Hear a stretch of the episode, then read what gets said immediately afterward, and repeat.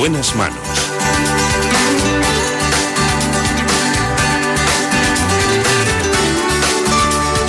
El programa de salud de Onda Cero.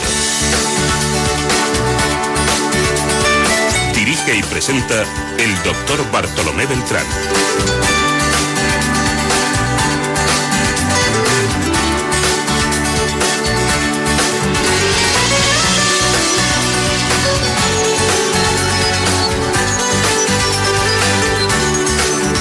¿Qué tal? Muy buenos días, me alegro mucho de saludarles. Como siempre, cada semana tenemos una gran oferta de salud. En buenas manos, el programa de salud de Onda Cero. Tengo tantas ganas de mirarte que no sé ni dónde empiezan, menos dónde se terminan. Tengo un corazón que me reclama, ¿por qué diablos te dejé que te escaparas de mi vida? Tengo un montón de sueños. Aquí están mis compañeros Marta López Llorente en la producción general. Que regreses, tengo que decirte lo que siento, pues no puedo. Y la dirección operativa, la realización, Óscar Aguilera. Para siempre, quiero que vuelvas, no hacen falta. Saludo a mis compañeros también de La Sexta, los que llevan a cabo los contenidos del programa ¿Qué me pasa, doctor?, que son utilizados también en este espacio a conveniencia, según los temas que más nos apasionan cada semana.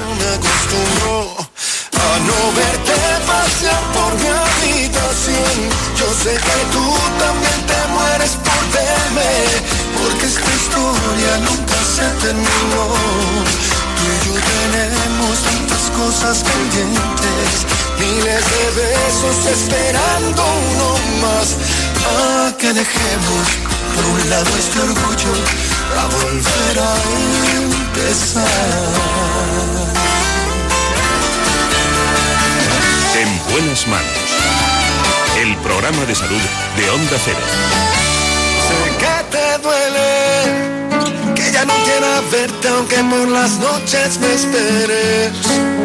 Vamos a hablar en esta mañana de la mujer en el ámbito del trabajo. Lo hacemos con Miryam Hernández Fernández, que es la directora del Instituto Asturiano de Prevención de Riesgos Laborales. Que te quedaste sola y que no soy el que te quiere. Que no puedes mentirme, porque ya sé bien quién eres. Cómo te duele. Oh, tú te enamoraste de mi voz, y aunque siempre estuve contigo, nunca estuviste conmigo.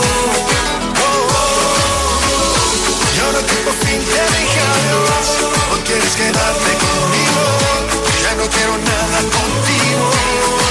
Sé que te duele saber que mis canciones. Antes de cualquier otra cosa, conozcan ustedes este mundo de la mujer en el trabajo con este informe en el que se matizan los aspectos de la mujer en el ámbito laboral.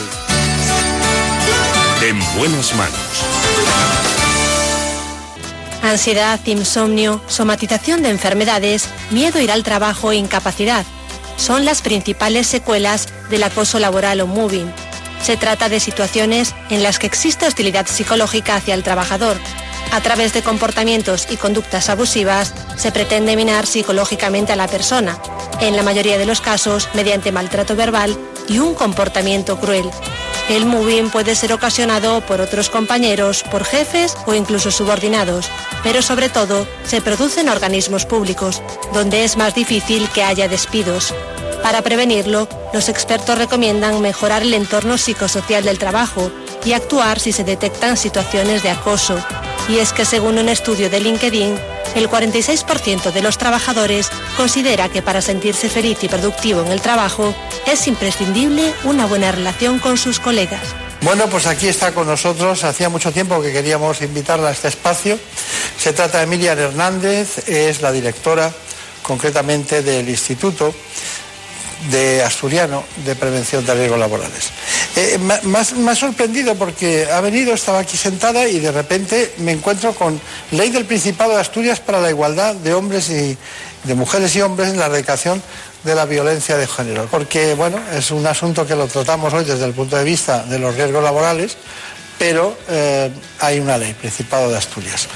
Miryam Hernández, ¿qué tal? Muchas gracias por haber invitado, encantada de estar con vosotros. Gracias. Vamos a ver, bueno, nos conocimos concretamente, me parece que fue en Oviedo, y bueno, y hemos mantenido relaciones siempre que hemos estado en alguna actividad de prevención, y quería preguntar, los datos del ámbito laboral, la fuerza laboral de España y de Europa está en torno entre el 40 y el 46, ¿no?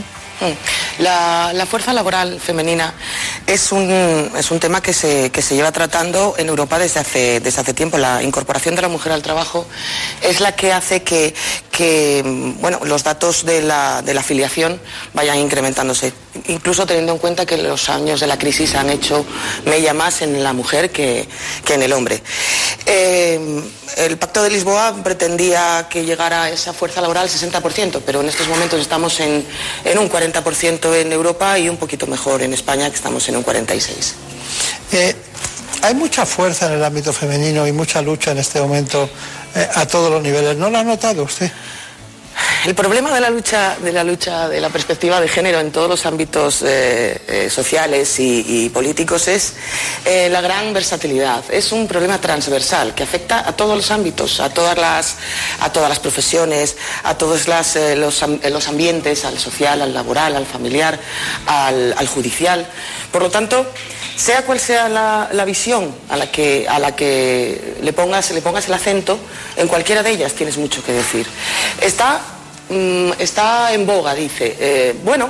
Se acaba de conseguir un pacto estatal contra la violencia contra las mujeres, por lo tanto es un tema y es un hito que hay que evidenciar, porque desde luego en un asunto como la situación de la desigualdad de la mujer frente al hombre, el único camino que nos queda a las mujeres es la visibilización de esa situación y de esa realidad. No dejemos de pensar que precisamente en estas fechas Clara Campoamor consiguió el voto femenino en España. Estamos hablando del año 31, ¿no? Hace 80 años. Claro. Y que solo desde hace 40, desde el año 75, la mujer es considerada con personalidad jurídica propia. Estamos en un mundo de muchos siglos y de muchos años de evolución en el que la presencia y la igualdad legal, incluso la posibilidad de participar en las instituciones de las mujeres, está en pañales. Por lo tanto, cualquier lucha, cualquier visibilización y cualquier trabajo que hagamos en ese sentido siempre será un paso hacia adelante. No se preocupe, porque yo no la voy a interrumpir, porque la veo entusiasmada. Pero, ¿me puede decir usted exactamente en qué consiste la segregación horizontal? No es otra cosa que aquella situación que se da en la realidad laboral en la que nosotros y nosotras solos nos repartimos en unas supuestas tareas para las que en teoría estamos mejor predispuestos. Desde mi punto de vista completamente equivocado, las mujeres están más predispuestas a los trabajos de cuidadoras, de servicios, de atención a las personas y a la atención a los niños, sí. Mientras que los hombres están más predispuestos o más preparados fisiológicamente, anímicamente, tradicionalmente, a hacer trabajos de gran nivel. De gran nivel intelectual, de ingenierías, de construcción. Eso hace una segregación inicial en la forma de afrontar y enfrentar las necesidades de unos y otras. Además, a esto le tenemos que añadir que esa segregación horizontal ya genera discriminaciones desde el mismo minuto cero, porque las profesiones que están más relacionadas o más identificadas con las cualidades y capacidades femeninas son las que menos prestigio tienen. Cuidar, bueno, todo el mundo lo valora y lo considera muy necesario, muy femenino, muy de madres. Pero, hombre, hacer una instalación de ingeniería, poner a andar una estación eólica, eso tiene mucho más prestigio, es mucho más importante, es mucho más relevante, se paga mejor. Por lo tanto, esa primera segregación ya nos separa por ocupaciones. ¿Y qué pasa? Que la ocupación de servicios... El 80% de la fuerza laboral femenina está en el sector servicios. Por lo tanto, nos ocupamos de esas labores de cuidar, de enfermar. ¿Qué pasa también con las otras segregaciones horizontales? Aquellas que nos dicen que que una mujer está más capacitada o tiene más o más predisposición a la doble tarea, ¿vale? Es decir, la doble tarea no significa otra cosa que tienes que hacer una jornada laboral de remunerada en la que te van a pagar, que esa es la labor importante. El desarrollo laboral importante de una persona se contabiliza con aquello, en contraposición con aquello que te pagan por hacer. Si no te pagan por hacerlo, ¿dónde está su valor y dónde está, claro, su prestigio? Claro. Si tenemos doble tarea, tenemos mucha menos capacidad de desarrollo profesional. Y luego, pues a eso le sumas el techo de cristal, que no es otra cosa que el freno que nosotras mismas nos ponemos al asumir esa doble tarea para poder seguir avanzando y para poder seguir caminando jerárquicamente en ascensión en un trabajo. A eso me refería en mi pregunta, precisamente, al techo de cristal, que usted lo ha denominado de una manera que es para recordar, ¿no? Es un gran titular, el techo de cristal, pero hay muchas mujeres que no están en la lucha. A eso me refería. Hay muchas... Sí, lo están. Sí. Toda mujer que está en un puesto de cualificación o de alta dirección, como es mi caso, o de trabajo en el que está menor representada que el resto de sus compañeros, está en la lucha, porque yo creo que la lucha es la visibilización. Tenemos que evidenciar la normalidad de esas situaciones. Y además yo estoy convencida de que esto está cambiando a un ritmo vertiginoso. Sí, eso es verdad. Voy a ponerte un ejemplo, doctor. Yo he tenido la confianza de trabajar durante 2 legislaturas con mi gobierno en el Principado de Asturias. En la primera de ellas, en el equipo de mi consejería, que es una consejería eminentemente dedicada a trabajos de los que consideramos en segregación horizontal masculinos, yo era la única directora general. En la primera era la única. Ahora somos mitad y mitad. O sea que esto... Y estamos hablando de 7 años de diferencia. Y yo confío en que esto camine de una forma vertiginosa. Y caminará vertiginosamente siempre que hagamos visible que es posible, que no pasa nada, que no hace falta vestirse de alférez para entrar en el mundo de los hombres. Simplemente aportar lo que tienes y ponerlo a disposición de la organización, de la empresa o del gobierno al que perteneces. Están Mariló y Ana que no pierden comba de oírla, ¿eh? Hay una cosa, sí, porque hablamos de salud y la salud también está en toda la psicológica, mental, toda la actividad, en la definición de la ONU está muy claro.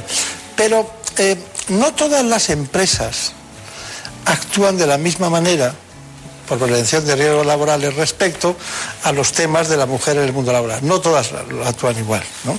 Esto es un tema muy, muy, muy apasionante del acoso laboral, pero ¿cómo se está gestionando el acoso laboral? Bien, ahí tendríamos que ir... esto es como empezar una serie de varios capítulos por el quinto. Habría que ir mucho más atrás. Desde luego la forma de abordar la salud en el trabajo pasa por una herramienta imprescindible, que es principal, y por la que tenemos todos los prevencionistas que trabajar, por la calidad de la evaluación de riesgos laborales. Si no hay evaluación adecuada, es imposible hacer una planificación preventiva adecuada y es imposible detectar los riesgos que realmente están afectando a los trabajadores y a las trabajadoras. Si ya entramos en un problema de que... las evaluaciones de riesgos laborales en nuestro país, en concreto en la región de la que yo soy responsable, pero es extensiva a toda España, no es una cosa que nos ocurra solo a nosotros, sino en toda España, carecen de una extensión y una calidad suficiente como para abordar todos los riesgos. Nos estamos encajando en desarrollar las evaluaciones de riesgos de los riesgos de seguridad. Quizá llegamos a los de higiene. Los riesgos ergonómicos y psicosociales son la fea del baile. No se ocupa de ellos prácticamente nadie, salvando honrosas excepciones que no quiero dejar aquí palmariamente que no se hace. Se hace poco y se hace mal. Seguramente porque nos falta formación, nos falta calidad en las herramientas que desarrollamos y que utilizamos. Y será también porque somos un país en el que externaliza mucho su prevención y por lo tanto es muy difícil encontrar profesionales multidisciplinares que sepan de todo y de todo bien, ¿no? Entonces, si entramos en el problema en que la evaluación está mal definida, los riesgos psicosociales en consecuencia no están bien identificados. Si no están bien identificados, no les podemos adecuar e implementar unas medidas preventivas correctoras que sean justas y adecuadas al tema problemático en sí. Y si además allí le metemos la tangencialidad de la perspectiva de género o de la problemática específica de las mujeres, entonces ya apaga y vámonos. Porque lo que nosotros solemos hacer, nosotros las empresas en general, solemos buscar aquello que sea que cubra el mayor número de trabajadores posible, sin tener en cuenta qué tipo de trabajadores estamos valorando. Es apasionante, podríamos hacer una serie, efectivamente, como ha dicho, lo ha dicho muy bien. Bueno, realmente hemos aprendido cuestiones en relación con lo que es acoso laboral, la diferencia, la desigualdad, concretamente económica entre hombres y mujeres. Hemos aprendido los del techo de cristal, la segregación horizontal, que ya me lo quedo para siempre, porque claro, en todos los temas de prevención, cuando se habla del ámbito femenino, aparece concretamente, no solo mías, sino otras extranjeras y extranjeros que vienen a contarnos esas cuestiones. Pero hay algo que me ha llamado la atención y es el enfoque neutro en prevención. ¿Qué es eso del enfoque neutro en prevención? Pues el enfoque neutro en prevención es lo que yo llamo el gran error preventivo. Parece que todos los técnicos y todas las personas que quieren hablar de equidad y de ecuanimidad piensan que enfocar las cosas, hacer las cosas de forma neutra es lo más igualitario o equitativo, nada más lejos de la realidad. El enfoque neutro preventivo significa considerar al trabajador en su conjunto como un ente que no tiene una individualidad en unos casos masculina y en otros casos femenina. Por lo tanto, se hace la evaluación, la adecuación de los EPIs, la valoración de las enfermedades profesionales y de los accidentes laborales, todo en base a un criterio de peligrosidad y de prioridad, ¿no? Y se prioriza según quién tiene mayor número de riesgos, quién tiene mayor número de enfermedades profesionales y qué masa trabajadora es mayor para hacerte cargo de ella. Ahí lo único que conseguimos con eso es invisibilizar toda la problemática de la mujer en el trabajo. ¿Por qué? Porque los datos de accidentes de trabajo, que son los que más se manejan, se manejan sobre todo en sectores industria y construcción, masculinizado. Claro. Porque el mayor número de accidentes, por lo tanto, mortales y graves, en el ámbito de los accidentes de trabajo, no en las enfermedades relacionadas con el trabajo, sino en los accidentes de trabajo, que son el cómputo mayormente valorado por las estadísticas, es en los ámbitos en los que esa segregación horizontal coloca al hombre en la pirámide, en la parte más alta de la pirámide. Y por lo tanto, jamás entramos a debatir y a valorar los problemas que están subyaciendo debajo de esos. Por lo tanto, contra la neutralidad, análisis sesgado, análisis con perspectiva de género. Bien, lo hemos entendido perfectamente. Por eso tenemos ahora un informe sobre desigualdad. Hombres y mujeres vivimos diferentes condiciones en el mercado laboral marcadas por la desigualdad. Es lo que se llama brecha salarial por género, un concepto que implica que un hombre cobra más que una mujer en el mismo puesto de trabajo, con la misma antigüedad y con la misma formación. Si hacemos un repaso a la situación actual del mercado laboral, ellas trabajan más de manera parcial y se acogen más que ellos a medidas como la reducción de jornada. Y es que según un reciente estudio, las tareas del cuidado de niños y mayores continúan recayendo sobre las mujeres. Respecto a la presencia femenina en altos cargos directivos, las mujeres tienen menos peso en los puestos de mando por el denominado techo de cristal, una metáfora que se refiere a la existencia de barreras invisibles que encuentran las mujeres a la hora de abrirse camino en su carrera profesional para progresar hacia puestos de mayor responsabilidad. A pesar de que en los últimos tiempos las mujeres han avanzado para luchar por sus derechos laborales, todavía queda mucho camino por recorrer. Bueno, efectivamente queda mucho camino por recorrer, pero estamos disfrutando del conocimiento, de la tenacidad, del esfuerzo de una mujer que dirige concretamente el destino del Instituto Asturiano de Prevención de Riesgos Laborales, que luego veremos lo que hace. Pero de momento, por favor, me gustaría que nos contarais todo eso de la brecha salarial para quedarnos con un esquema que ella misma nos va a explicar. Según los datos del Instituto Asturiano de Prevención de Riesgos Laborales, actualmente las mujeres suponen el 40% de la fuerza laboral en la Unión Europea, un 20% menos del objetivo fijado en la Comisión de Lisboa. El 80% de los trabajadores en el sector servicios son mujeres y además realizan 1 de cada 4 trabajos a tiempo parcial. En lo que respecta a los sueldos, podemos hablar de una brecha salarial de género. En 2015, las asturianas ingresaron de media cerca de 19.000 euros anuales y los asturianos más de 26.000. En España, la brecha salarial en 2015 refleja que las mujeres ganaron más de 20.000 euros y los hombres cerca de 26.000, datos que reflejan que aún queda trabajo por hacer para que hombres y mujeres cobren en igualdad de condiciones.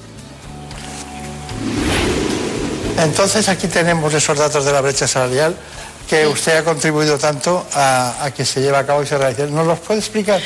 Sí, esto es un estudio que realiza anualmente el Instituto Asturiano de la Mujer, que nos proporciona una situación clarísima y muy expeditiva de la comparación que hay entre salarios y contratación y brecha salarial. En este caso, como veis, si en España la brecha salarial está en un 22, casi un 23%, Asturias tenemos el lujo de disfrutar de un 29, casi un 29% de brecha salarial. Esto supone que la ganancia media anual de una mujer supone de promedio que para igualar el año laboral de un hombre de 12 meses tendría que trabajar 15.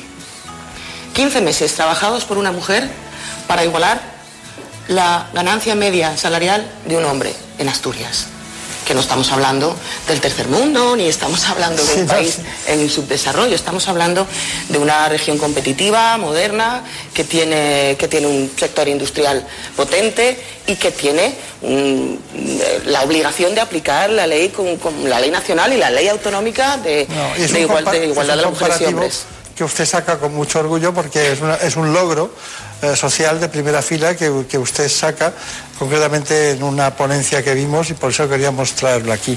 Me gustaría que nos contara exactamente cuáles son sus conclusiones y aquellas cuestiones que usted considera más básicas para recordar. Del tema que el que nos reúne aquí hoy, yo creo que ha quedado claro que mi apuesta es por la visibilidad. La visibilidad de la mujer en los sectores laborales, en todos, en los que son más preeminentemente femeninos y los que son más masculinizados. Esa visibilidad pasa por el análisis secuencializado y realizado con perspectiva de género. De hecho, en el instituto nosotros hacemos desde el Observatorio de Condiciones de Trabajo del Principado de Asturias, que está alojado en el propio instituto, todas las estadísticas, índices de incidencia y de siniestralidad van analizadas en perspectiva de género, aquellas separadas las de las mujeres de las de los hombres. Estudios específicos de la situación real de las mujeres en el trabajo para mejorar sus condiciones de trabajo. Nosotros ahora mismo tenemos, en el marco de un grupo de trabajo también público, el estudio INGEPRE, el proyecto INGEPRE, que aprovecho para presentaros, que busca sinergias entre institutos públicos a la hora de visibilizar y mejorar las condiciones de trabajo de las mujeres trabajadoras. Y así un sinfín de actividades que nos en aquellas circunstancias en las que podemos producir esas sinergias y mejorar transversalmente todas las condiciones de trabajo de las mujeres, en este caso, que redundarán la mejora de las condiciones de trabajo de todas las personas, trabajadores, mujeres y trabajadores hombres. Está muy bien. INGEPRE, me quedo con el estudio de ese informe. Bueno, espero verla pronto en cualquier actividad de esas preventivas y seguiremos aprendiendo.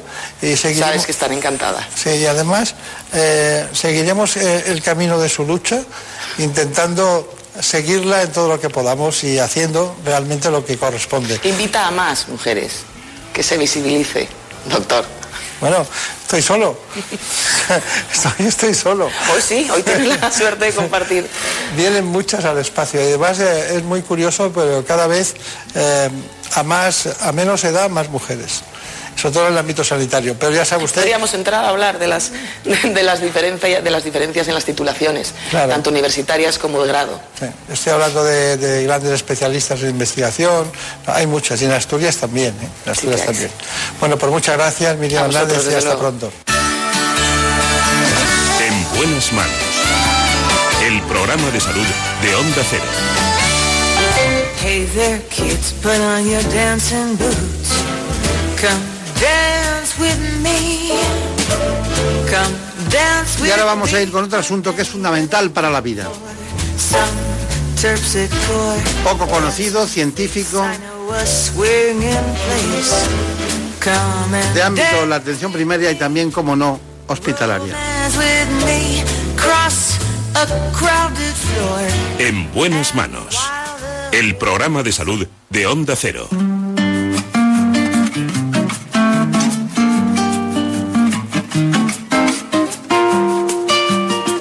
Nos toca hablar de fibrosis pulmonar y neumonitis por hipersensibilidad. Prefiero no hacer caso. Lo hacemos con el doctor Ferran Morell, que es del Servicio de Neumología del Hospital Vall d'Hebron de Barcelona. Que ni se lo piensan, prefiero a darlo por hecho. Porque siempre es útil la opinión del experto, pero también el informe que los preparamos. En buenas manos, el programa de salud de Onda Cero. Sensación de ahogo al realizar un ejercicio tan básico como caminar. Este podría ser el primer síntoma de la fibrosis pulmonar. Pero hay otros como tos seca o con flema en horas nocturnas, cansancio, pérdida de peso, dolores musculares y articulares e incluso fiebre. El perfil del paciente diagnosticado de fibrosis pulmonar suele ser el de un varón de entre 50 a 70 años y se estima que la padecen entre 7.500 y 10.000 personas en nuestro país. Es una patología rara, de origen desconocido y crónica, por la que el pulmón pierde flexibilidad y su funcionamiento se va deteriorando debido a que el tejido sano se cicatriza y se vuelve grueso y duro. Hasta hace poco no existía ningún tratamiento que ralentizara el deterioro progresivo de la función pulmonar. Sin embargo, ahora dos nuevos fármacos antifibróticos han revolucionado su manejo. Aún así, los expertos insisten en que el diagnóstico precoz y el abordaje multidisciplinar son dos factores clave en el tratamiento de la fibrosis pulmonar idiopática. Bueno, pues hoy siempre conocemos a especialistas que ustedes saben que vienen mucho por este espacio a lo largo del tiempo y de los años. Llevamos casi 30 años haciendo este tipo de comunicación, pero hoy no sabía que el especialista invitado era de Palma de Mallorca. Incluso me he dado cuenta aquí, hablando con él. Es el doctor Ferran Morell. ¿Qué tal? ¿Cómo se encuentra? Muy bien. Bueno, realmente cuando uno dice Ferran Morell, yo sabía que el apellido Morell era muy mallorquín, pero claro, el Ferran me despistaba, ¿no? En todos los sentidos, ¿no? Usted es neumólogo, es jefe de servicio, es un reconocido neumólogo y además es catedrático en medicina de la Universidad Autónoma de Barcelona por esa especialidad. También además tengo datos que me indican que es uno de los grandes elegidos para el tema de las guías internacionales en relación con su especialidad. Bueno, más o menos, sí. Hemos participado en las guías internacionales con otros, a lo mejor, 35 expertos, desde americanos, europeos, japoneses y algún sudamericano. ¿Qué es una guía? Para que lo entienda todo el mundo, porque a veces lo decimos, pero se olvida. Sí, bueno, una guía es estas enfermedades que tienen un diagnóstico no fácil, ¿no? Pues necesitan tener un consenso un poco de los expertos, los supuestos expertos, ¿no? Y ahí lo que hacemos un poco es dar unas directrices de cómo debe diagnosticarse la fibrosis pulmonar idiopática, ¿no? O sea, es unas directrices si hay que hacer biopsias, si no hay que hacer biopsias, si hay que hacer la bala broncovelar, si hay que determinar las IgG específicas, etcétera, ¿no? Es un protocolo, ¿no?, de trabajo. Sí, para que no haya aquello que pasa a veces o pasaba en medicina, ¿no? Que había pues el genio que se le ocurría pues hacer una biopsia aquí o hacer otra cosa. Hoy día intentamos consensuar y hay que hacer lo que es normal y que dicen los expertos, ¿no? Claro, que esta súper especialización dentro de la neumología que usted manejará todas las disciplinas de la neumología, le llaman de todo el mundo. Creo que hace poco ha estado en Londres, ¿no? Ayer me levanté a las 4:30 de la mañana, sí, para ir a Londres y estuvimos en un workshop en el Hospital Brompton, sí, ellos eran 14 especialistas ingleses y yo como el tema de la neumonitis por hipersensibilidad llevo mucho tiempo, pues algo he aprendido, ¿no? Es que siempre son ustedes muy humildes. Cuanto más conocimiento, más humildad. No sé qué pasa en esto, pero suele ser así. Aquí se habla fibrosis pulmonar. Y luego lo hemos relacionado con la neumonitis. Usted ha insistido con mis colaboradores en esos dos conceptos. Cuéntenos cuál es la realidad. O sea, es que la fibrosis pulmonar idiopática es una entidad clínica que se llama idiopática porque no tiene causa, ¿no? Entonces, bueno, nosotros llevamos muchos años estudiando el tema y concretamente hicimos un estudio y colaboramos con el doctor Ganesh Raghu de Seattle, en Washington, donde demostramos que si uno diagnostica fibrosis pulmonar idiopática, pero se estudia bien con todos los armamentarios que tenemos allí, concretamente en el Vall d'Hebron, que hacemos un estudio muy exhaustivo, encontramos la causa en el 43% de los casos. Y, en mi opinión, y es la serie ahora última que tenemos, seguramente el 60% son por neumonitis, por hipersensibilidad, o sea que sí que tienen causa. Y en mi opinión, el otro 40%, al menos un 20% son por el tabaco. O sea que la fibrosis pulmonar idiopática, ya digo que no está todo el mundo de acuerdo con esto, ni muchísimo menos, ¿eh? Para mí, para nuestros estudios, ¿no? El 60% son neumonitis y 20% por el tabaco. Y ahí, porque muchas veces los expertos dicen, es una enfermedad que está relacionada con el tabaco también. No, no es que esté relacionada, es que si no hay otra causa, la causa es el tabaco. Por eso muchas veces va con enfisema. Parece mentira que a veces cosas que para mí son tan lógicas, la comunidad científica mundial le cuesta aceptar, curiosamente. No. Es un concepto totalmente nuevo, fíjese que estamos pendientes de todo y difícil de introducir en el contexto de lo que es la idea de la medicina, de la neumología para la sociedad. Vamos a insistir en él por una razón fundamental. ¿Hay algún componente genético o cree usted que no? Bueno, ya Hipócrates ya decía siempre que las enfermedades son parte genéticas y parte ambientales, ¿no? Seguro que hay un componente genético porque, por ejemplo, la neumonitis, pues de cada 1000 que se expone a las palomas, solamente enferman 5, ¿no? Entonces, hay un componente genético seguro, pero hay que buscar el ambiental, que es lo que hacemos nosotros con la fibrosis pulmonar idiopática, que se hace en poquísimos centros en el mundo, ¿no? Curiosamente, ¿no? Ayer, por ejemplo, allí en Londres, decía, vosotros hacéis la prueba de inhalación, de provocación, con antígenos para ver si responde. Claro. Y digo, si nosotros la aprendimos de vosotros. Yo la aprendí el año 75 de Jack Pepys, precisamente en Londres, y ahora ellos la han abandonado. Nosotros hemos publicado desde el año 1974. Y bueno, pues si claro, los demás centros no lo hacen y encuentran menos causas, bueno, pues... Es que ellos siempre han tenido una tradición de ser pioneros en neumología, sí, ¿no? Muy bueno. Empezaron con la silicosis, con los mineros, sí, y tal, sí. Y continuaron... Y sobre todo el Brompton, el Hospital Brompton Hospital, que es donde estuve ayer, es un centro... He pasado muchas veces por delante de ese hospital y siempre me ha llamado la atención, ¿no? Porque es un hospital en medio de una calle que es inmensa, es la sí, más larga a lo mejor de Londres, ¿no? Sí, siempre me ha llamado la atención... También, perdón la redundancia, y es que nosotros tenemos un hospital y en vez de arreglarlo, lo tiramos al suelo y hacemos otro. Ellos siempre tienen los mismos y los van arreglando no sé qué es bueno, mejor, pero... Eso tengo datos del gran debate de Londres por sacar los hospitales fuera. Nunca lo han conseguido, lo quieren todos los ministros de sanidad, pero no piensan la sociedad que es mucho mejor tenerlos dentro. Para ir a pie al hospital, ¿no? Exacto, y tienen un sentido de la propiedad, hacer el microclima hospitalario que se monta en todo el entorno de lo que son lavanderías, lo que son personas que viven en el entorno, sí, se sí, genera un microclima ambiental que no, sí, sí, no permiten la sí, salida de los ciudadanos. El problema es, que me decían ayer, precisamente había dos residentes españolas y me decían que el problema es que es carísimo vivir al lado, ¿no? Es Chelsea, el barrio de Chelsea. Y entonces, claro, tienen que vivir... Al lado es barato, un poquito más lejos es caro. Cuanto sí, más te aproximas al campo a Stamford Bridge, es más caro. Es curioso, pero bueno. Una cuestión. Vamos a hacer un informe sobre fibrosis pulmonar que hemos preparado, pero usted ya está insistiendo en la palabra idiopática, incluso en los textos. Idiopático quiere decir que es de causa desconocida. Sí. Pero sí, sí, es idiopático, usted lo está desbrozando, el idiopático. Algún día sí, hablaremos de fibrosis pulmonar por neumonitis, de sí, fibrosis pulmonar, ¿no? Sí, sobre todo, ¿eh? Es una cosa muy curiosa y eso yo creo que en parte, y lo dije ayer también delante de mis colegas, ¿no? Una de las cosas fundamentales, y siempre insistía yo en nuestro servicio, el médico nos pagan lo primero para atender a los pacientes, ¿no?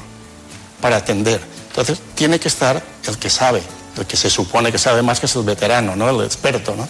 En cambio, en muchos hospitales del mundo, no tanto de aquí, está el residente.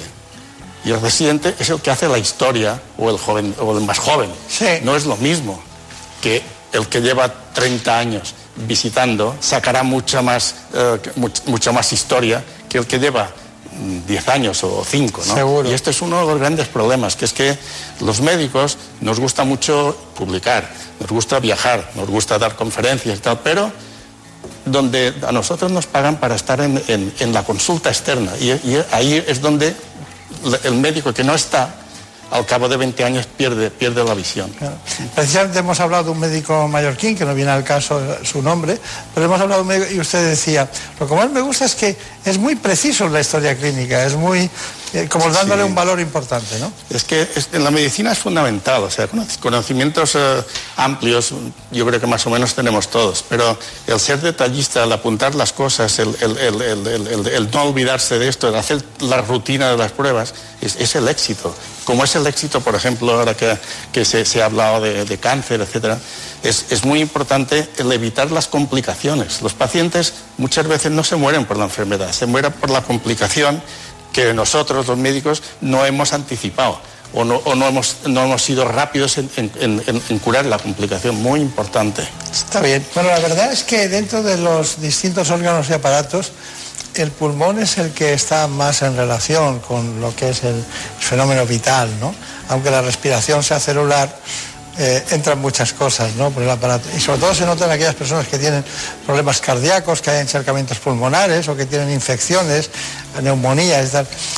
Y bueno, esto no es que sean banalidades para usted, ¿no?, pero ha ido a profundizar más en estos conceptos de neumonitis por hipersensibilidad, en este concepto profundo que es por qué hay personas que se las ven con menos salud, porque parece que la salud viene de dentro cuando es un problema pulmonar.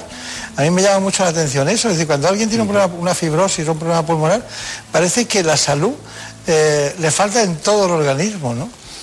Sí, bueno, con lo que usted decía al principio, claro, el pulmón es un órgano que está en contacto directo con el exterior, por eso muchas enfermedades del medio ambiente afectan al pulmón, sea el tabaco, sea la polución atmosférica y muchísimas cosas del trabajo, ¿no? Por esto nosotros, o algunos especialistas de neumología, somos super especialistas en medicina ocupacional o laboral, ¿no? Claro. Porque muchísimos trabajos afectan, ¿no? Y esto también es una cosa muy importante para el trasplante de pulmón. Usted sabe que nosotros hicimos el primer trasplante con éxito en España de pulmón, el año 1990. Y bueno, pues es una de las causas por la que tenemos un poco más de rechazo, más infecciones, es porque cada día pues entran litros y litros y litros de aire cargado de polución, polen, hongos. Pero a nivel obrero, bueno, incluso los carpinteros, los que están al lado de serradoras, distintos elementos que influyen en el trabajo, yo lo entiendo muy bien. Pero la neumonitis por hipersensibilidad, para que nos entienda todo el mundo, ¿estamos hablando de alergenos? ¿Estamos hablando de algún tipo? ¿Cuáles son las principales causas que van a dar lugar a neumonitis por hipersensibilidad? Sí, o sea, la neumonitis por hipersensibilidad exactamente es una enfermedad producida por antígenos que entran o alergenos, como usted dice, ¿no? Y bueno, las causas principales, así muy en resumen, y si es así, son las plumas de aves o en este caso también edredones y los hongos. Esto mayoritariamente. ¿Dónde encontramos los hongos? Pues en los aerosoles, en las paredes que tienen humedades, en los sitios que hay aire en el medio ambiente. A veces hemos encontrado, por ejemplo, plancha a vapor. Si no se cambia bien el agua de la plancha a vapor o del aparato que se les pone a los hijos mal hecho, ¿no?, para que no tosan, si no se cambia bien el agua se contamina y luego algunas personas se lo inhalan. La neumonitis por hipersensibilidad, como hemos dicho al principio, es una enfermedad que solamente afecta a algunos de los que inhalan, ¿no? porque tiene que haber el componente genético, ¿eh? Nadie llega a ninguna consulta ni le dice a un amigo, tengo una neumonitis por hipersensibilidad. Es curioso, pero lo tiene, la tiene. Sí, con una importante restricción de la capacidad respiratoria, ¿no? Hombre, sí, es verdad lo que nosotros hemos publicado y hemos investigado durante tantos años, pues acaban haciendo fibrosis pulmonar, o sea, la neumonitis por hipersensibilidad crónica es de un pronóstico serio, o sea, muchas veces no basta con quitar el pájaro o no basta con quitar el edredón, o sea, es una enfermedad seria. Cuando se inicia el proceso de fibrosis, ¿cómo lo detienes? Sí, además no sabemos por qué. ¿Cómo puede ser que una persona que tiene un palomas o tiene pájaro, un periquito en casa, se le quita el periquito, en principio tiene que mejorar, pero cuando ha entrado en la fase crónica ya va lentamente? Sí, entonces no sabemos si es por aquello que decimos que la enfermedad se autoperpetúa, no sabemos bien qué quiere decir, o es que en el medio ambiente siempre hay hongos y siempre hay plumas en todas las ciudades, pues está lleno de palomas, ¿no? Debe ser esta mínima cantidad. ¿No cree usted que hay un fenómeno orgánico, microscópico, que se introduce en la capacidad de multiplicación celular del alveolo, en algo que hace que eso se convierta en crónico? Puede ser, sí, y esto lo hablábamos ayer con un experto en el microbioma pulmonar, ¿no? Que decía que en la fibrosis pulmonar hay muchos más gérmenes, incluso que en la EPOC, que es una típica enfermedad inflamatoria, ¿no? O sea, puede tener razón. Uh-huh. Bueno, pues nosotros hemos preparado un informe que, bueno, siempre viene bien para recordar más divulgativamente lo que usted tiene el conocimiento. Vamos con la neumonitis por hipersensibilidad. La neumonitis por hipersensibilidad engloba un conjunto de enfermedades del pulmón que aparecen como consecuencia de la aspiración de ciertas partículas, produciendo una reacción inflamatoria de tipo inmunológico. Además, hay que tener predisposición genética. Las causas más frecuentes son por la inhalación de plumas de aves, por estar en contacto con aerosoles contaminados por hongos o por partículas procedentes de paredes húmedas. La disnea es, sin duda, el síntoma más común. Se trata de una enfermedad difícil de diagnosticar.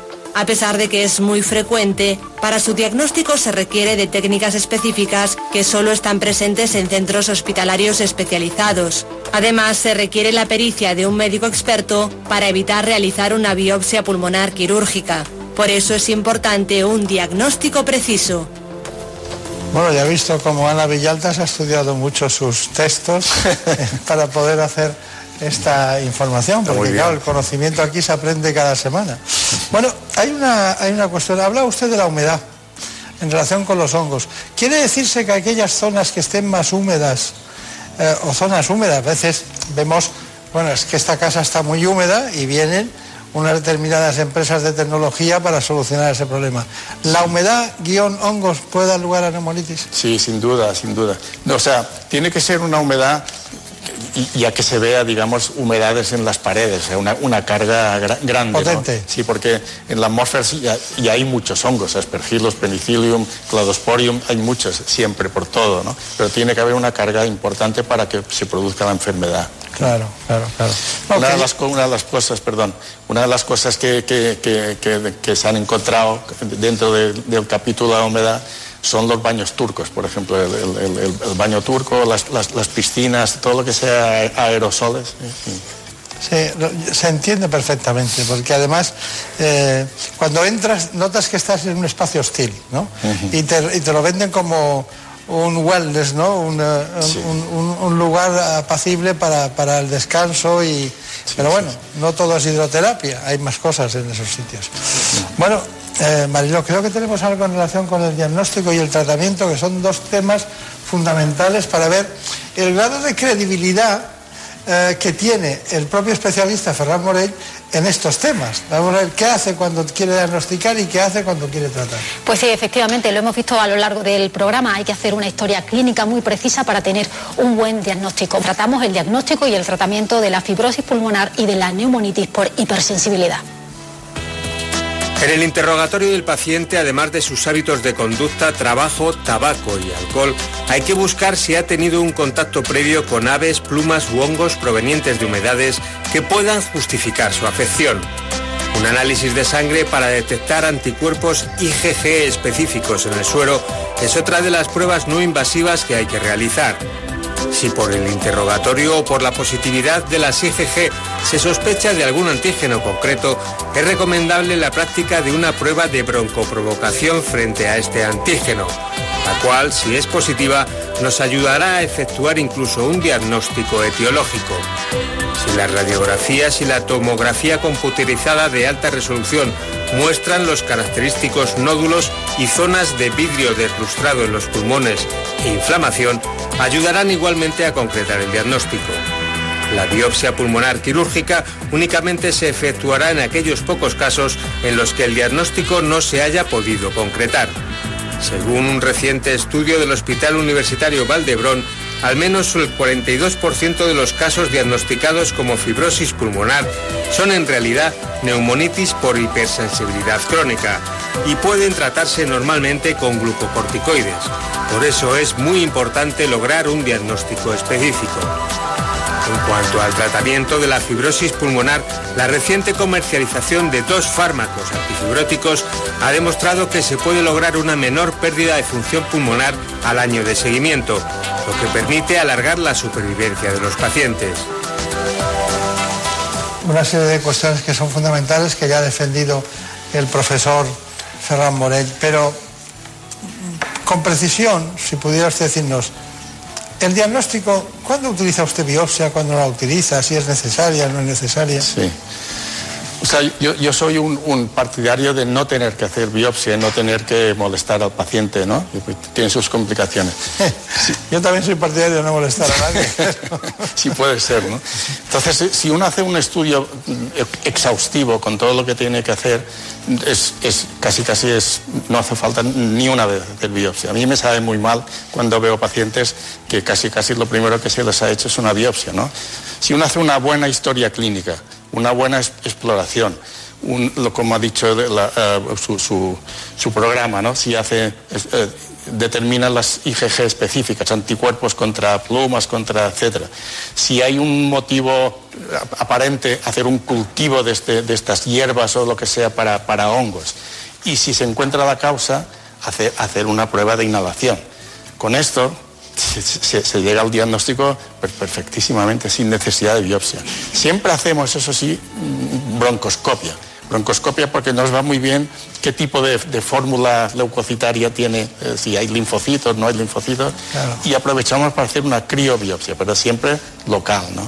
Con eso se evita, yo creo que últimamente en nuestro centro, no creo que haya hecho ninguna a lo mejor en 5 años o 10, claro. Biopsia pulmonar a cielo abierto. Está bien.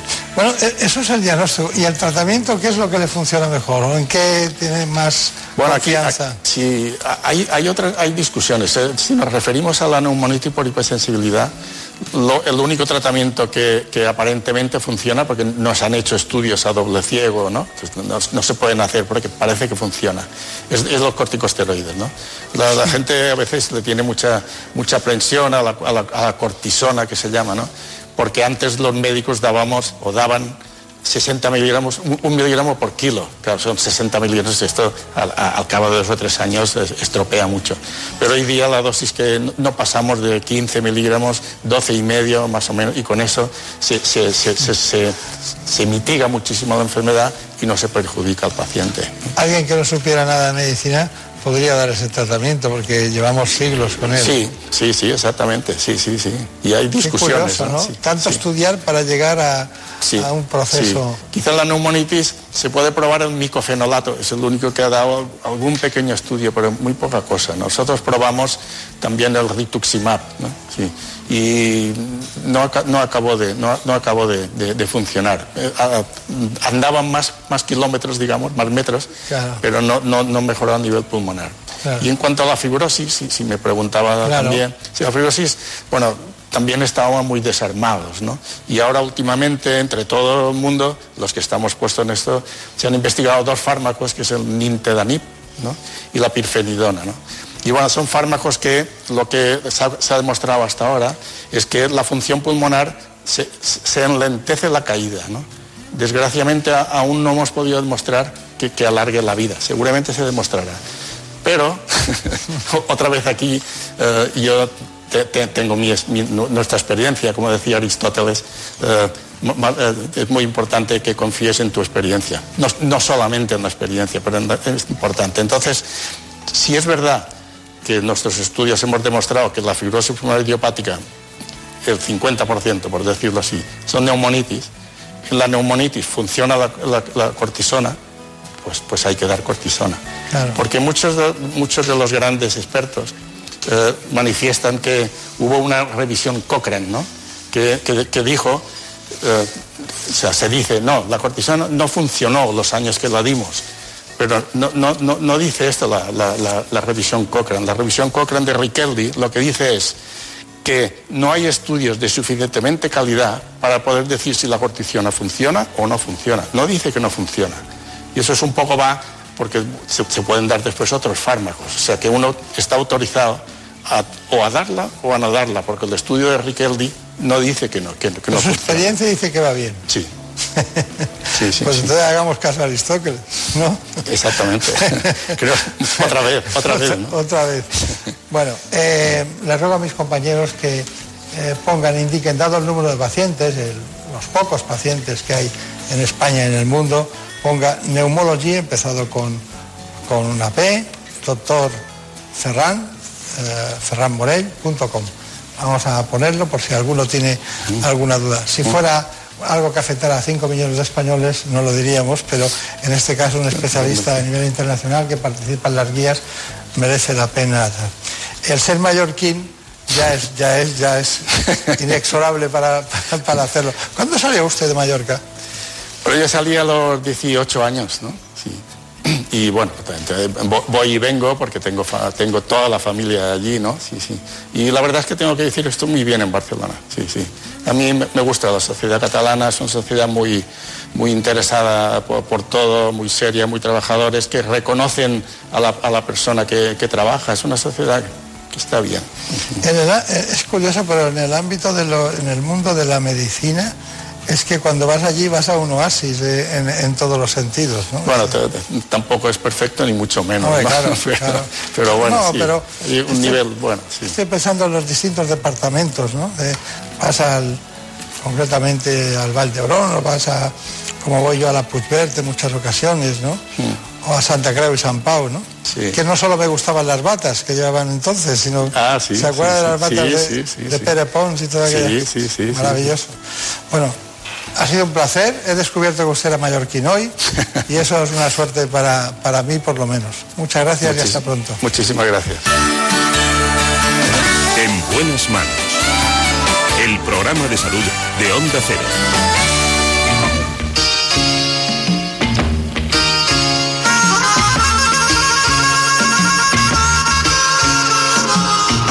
This town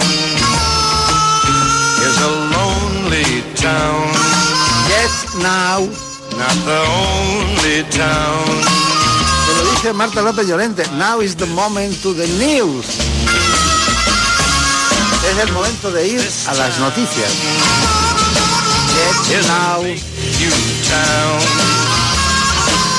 Or a brand new town. The news of the last hour.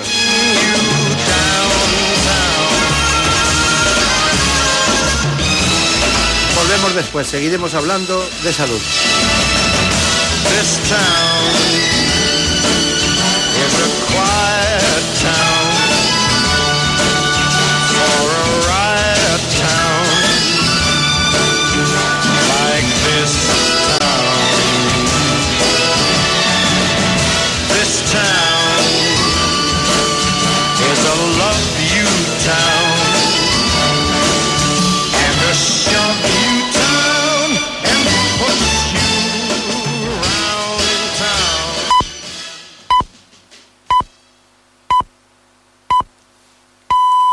Son las 5, las 4 en Canarias.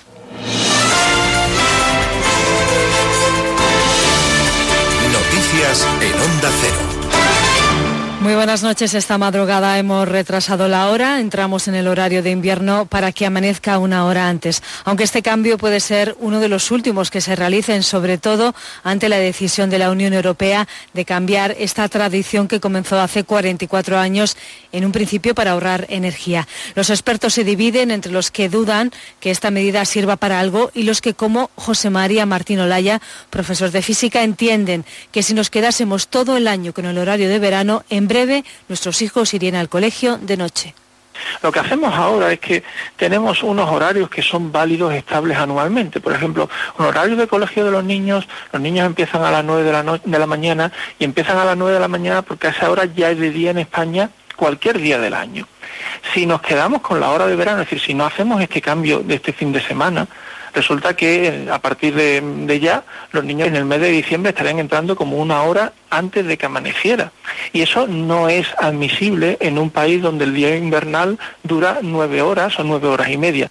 Para evitar eso, o seguimos cambiando la hora todos los años o simplemente nos quedamos siempre con el horario de invierno todo el año. Cambiamos de asunto. La ministra de Defensa ha estado este sábado en la sexta noche. Margarita Robles ha negado que el Gobierno haya cambiado de opinión sobre si los líderes del proceso deben o no deben ser juzgados por rebelión. Ni hay cambio, ni se están presionando a los jueces y mucho menos para conseguir, dice, el apoyo de los grupos independentistas de cara a la aprobación de los presupuestos generales del Estado. Yo tengo una total confianza en lo que haga la segunda, el Tribunal Supremo. Y tampoco tiene razón de ser cuando algunos para aprobar los presupuestos ponen condiciones. Mire, ni el Gobierno puede decir nada a los jueces, ni además, si me permiten la relajación, aunque se dijera lo que se dijera, los jueces van a actuar con arreglo a derecho en función de lo que ocurra en el acto del juicio oral. Por tanto, yo creo que es bueno no mezclar cuestiones. Los presupuestos están por un lado.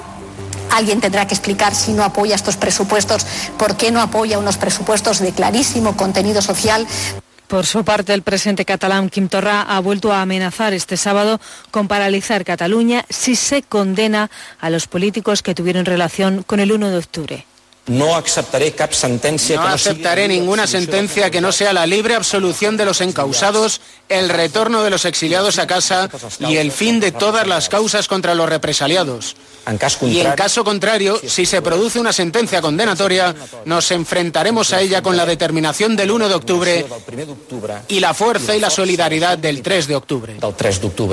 Torra dice además que volver atrás no es una opción, justo ahora, cuando se cumple un año de la Declaración Unilateral de Independencia. El dirigente catalán prepara una nueva estrategia electoral junto al expresidente Carles Puigdemont. Ambos han presentado este sábado una nueva plataforma política denominada la Crida Nacional, con un objetivo claramente independentista y que podría fagocitar al PDeCAT. Ciudadanos ha celebrado este sábado también un acto bajo el lema Nunca más, por la democracia y la libertad. En él, su líder en Cataluña, Inés Arrimadas, ha lamentado sentirse abandonada junto a muchos catalanes por el gobierno de Pedro Sánchez ante los nuevos desafíos del gobierno de Quim Torra. Desde aquí le decimos al resto de españoles y al gobierno de España que muchos catalanes nos sentimos abandonados de nuevo por el gobierno de España. Por su parte, el presidente del PP, Pablo Casado, afirma que gracias al gobierno de Mariano Rajoy, hace un año se frenó la independencia de Cataluña tras la declaración que se promovió en el Parlamento catalán y se puso en marcha el artículo 155 de la Constitución. Según ha recalcado, sin el Partido Popular, España no sería lo que ha sido en los últimos 5 siglos.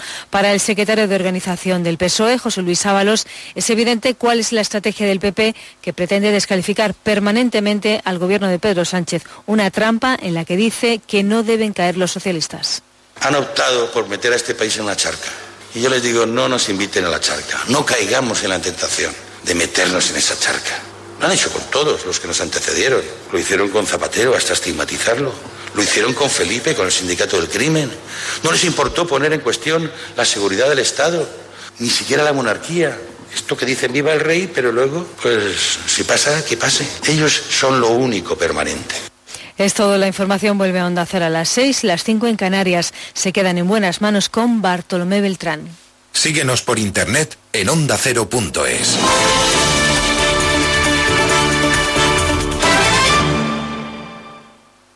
Facebook, Twitter, YouTube. Hay más de un medio para que nos sigas. ¿Cuál te gusta más? Onda Cero es la radio que siempre va contigo, porque estamos en las redes sociales para que nos sigas, para que opines, para que compartas noticias. OndaCero.es, más y mejor. Onda Cero.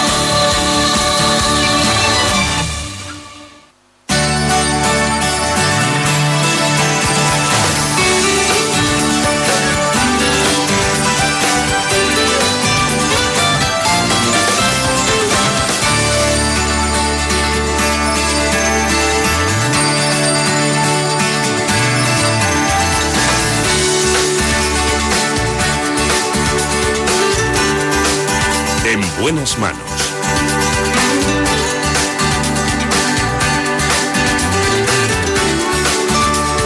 El programa de salud de Onda Cero. Dirige y presenta el doctor Bartolomé Beltrán.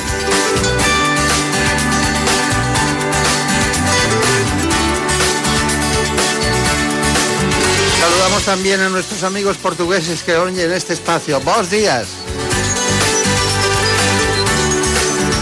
Guten Morgen para los alemanes. Buen día. Para los catalanoparlantes. Y cómo no, buenos días. Bonjour. Para los del sur de Francia. Sí, nos oyen allí también. Vamos a hablar de oncología con el doctor Javier Cortés.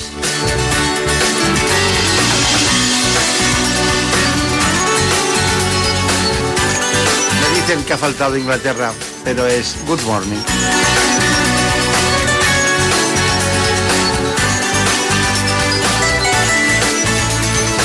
Les propongo un informe para hablar del cáncer de mama metastásico, que ya es una enfermedad crónica con mayores expectativas de vida.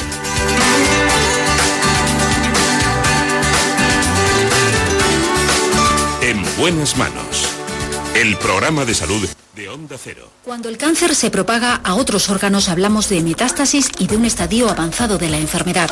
En el caso del cáncer de mama, las células tumorales pueden propagarse o crecer en zonas próximas a donde se localizó por primera vez el tumor, pero también lo pueden hacer por vía linfática hacia los ganglios y a través del torrente sanguíneo, haciendo metástasis a distancia. Cuando esto último ocurre, pueden localizarse células tumorales de la mama en el pulmón, pleura, huesos, hígado o cerebro. Pese a que los continuos avances en oncología han permitido que 8 de cada 10 pacientes en fase inicial superen la enfermedad, también hay pacientes que recaen, entre un 15 y un 20% de los casos, y entre un 5 o 6% tienen ya metástasis en el momento del diagnóstico inicial. Hoy día el abordaje del cáncer de mama metastásico permite que los pacientes tengan mayor supervivencia y calidad de vida que hace unos años, cuando no existían apenas tratamientos.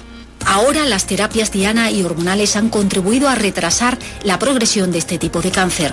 E incluso existe otra esperanza para los pacientes de cáncer de mama metastásico, la inmunoterapia, aún en fase de investigación. Ya saben ustedes que siempre estamos contentos con los especialistas que nos acompañan porque nos aportan su conocimiento. En este caso es uno de los que nosotros apreciamos específicamente porque fue premiado por Constantes y Vitales por su investigación en el cáncer cuando llevaba muy poco tiempo en Madrid y parece como si fuera algo de la propia corporación. Doctor Cortés, bueno, usted sigue siendo especialista, pero ahora es jefe de equipos de cáncer de mama y de tumores ginecológicos en el Hospital Universitario Ramón y Cajal de Madrid.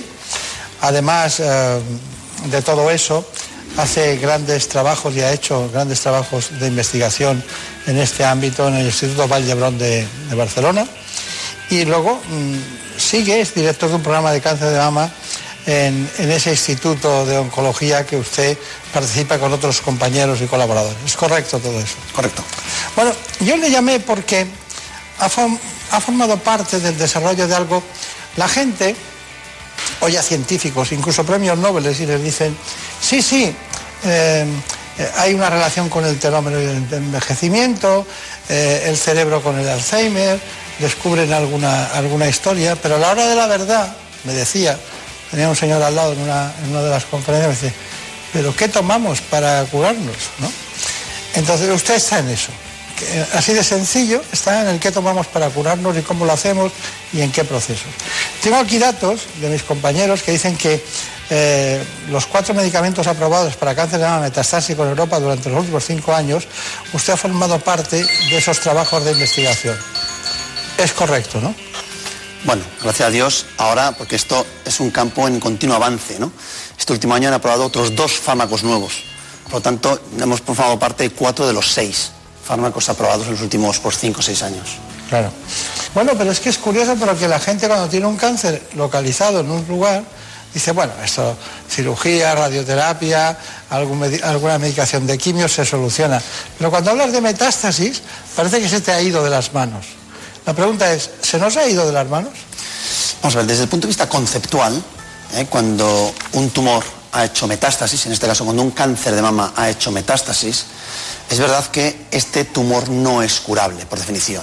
Es decir, el objetivo no es curar la enfermedad, y el objetivo que nos marcamos y que cada vez más estamos consiguiendo es cronificar la enfermedad.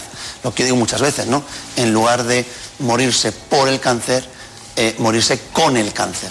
Este es un objetivo que nos tenemos que marcar. Es un objetivo que cada vez a más número de pacientes pues les ha llegado. Es decir, cada vez tenemos más número de pacientes que ya no fallecen con sus metástasis de cáncer de mama.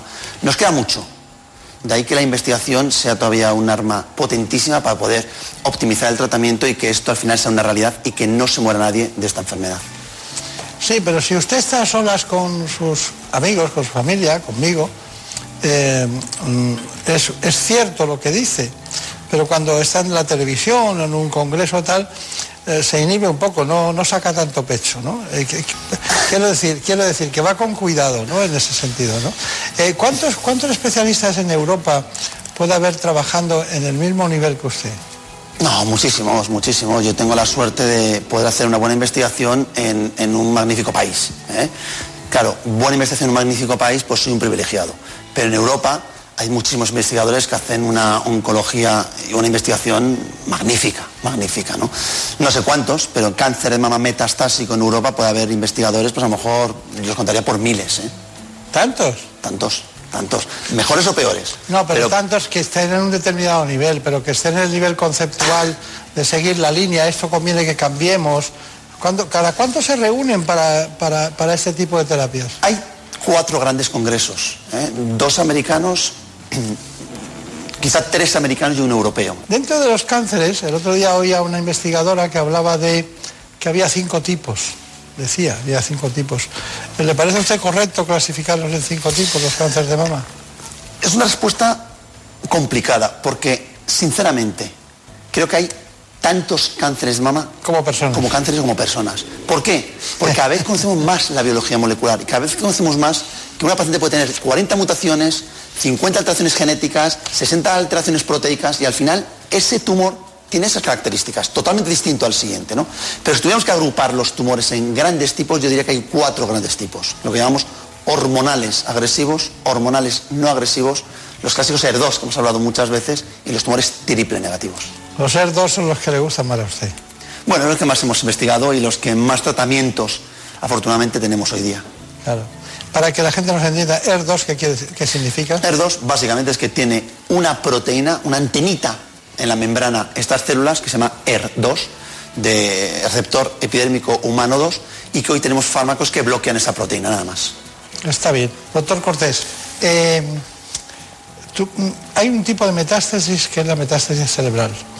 A lo mejor es la más frecuente que se produce en el cáncer de mama, ¿o no? Bueno, afortunadamente no lo es, ¿eh? Las más frecuentes son las óseas, pulmonares y hepáticas. Y luego ya irían las cerebrales, ¿no? También es importante, como comentamos anteriormente, los 4 distintos grupos o tipos de cáncer de mama, porque la probabilidad de hacer metástasis cerebrales también es distinto. Es mucho más frecuente en los tumores ER2 o en los tumores triple negativos que en los tumores hormonales. Y además, el pronóstico y el tratamiento también es muy distinto. Por eso para usted hay una predilección por esas, ¿no? Porque como estamos en el ER2, como a usted le gusta ese tipo de cáncer, es el que se encuentra más con metástasis, ¿no?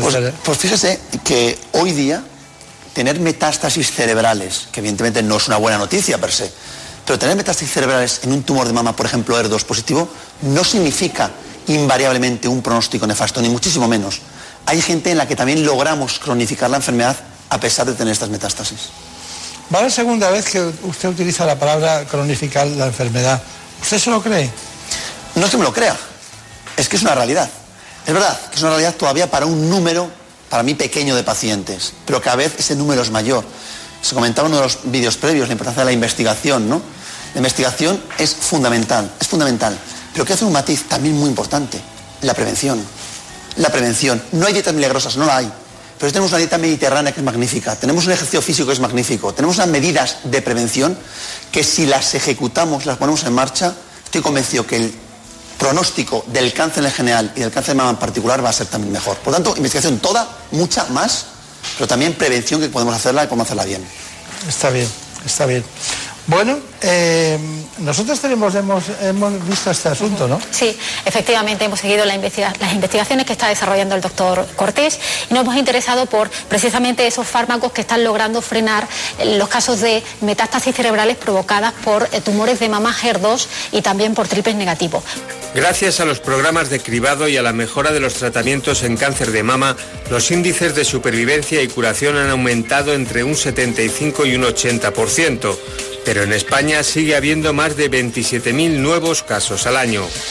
De todos ellos, entre un 10 y un 15% son cáncer de mama avanzado. Y aunque la incidencia de metástasis cerebral no supera el 5%, el cáncer de mama representa la segunda causa de metástasis cerebral, tras el cáncer de pulmón.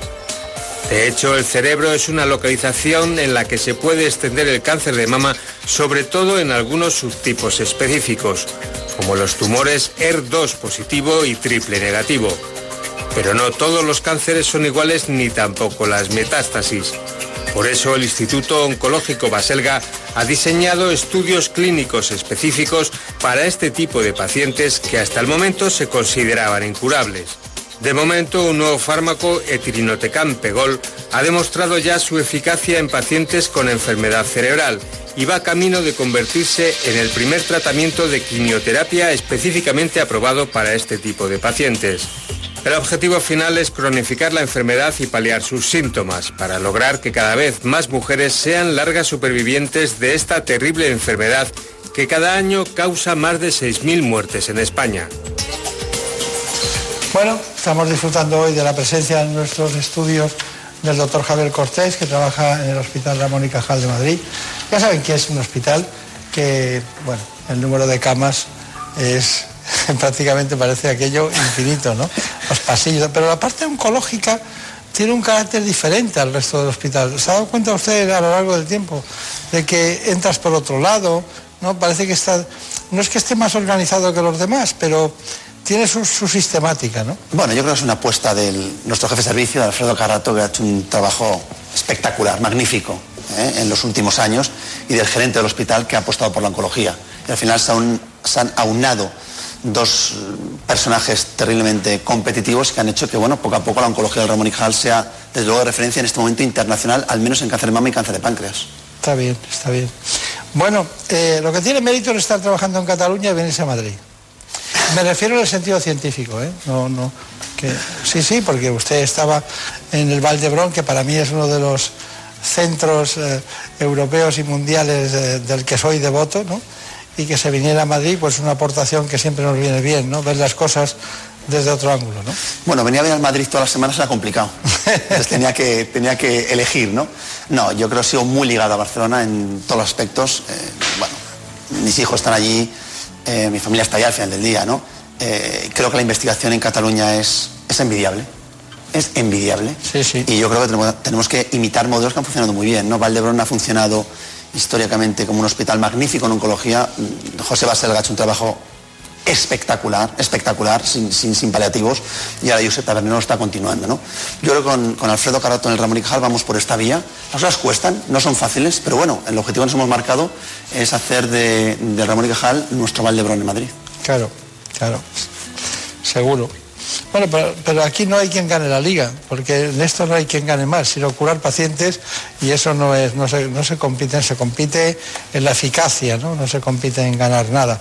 Bueno, dígame, inmunoterapia en este tipo de tumores y cánceres.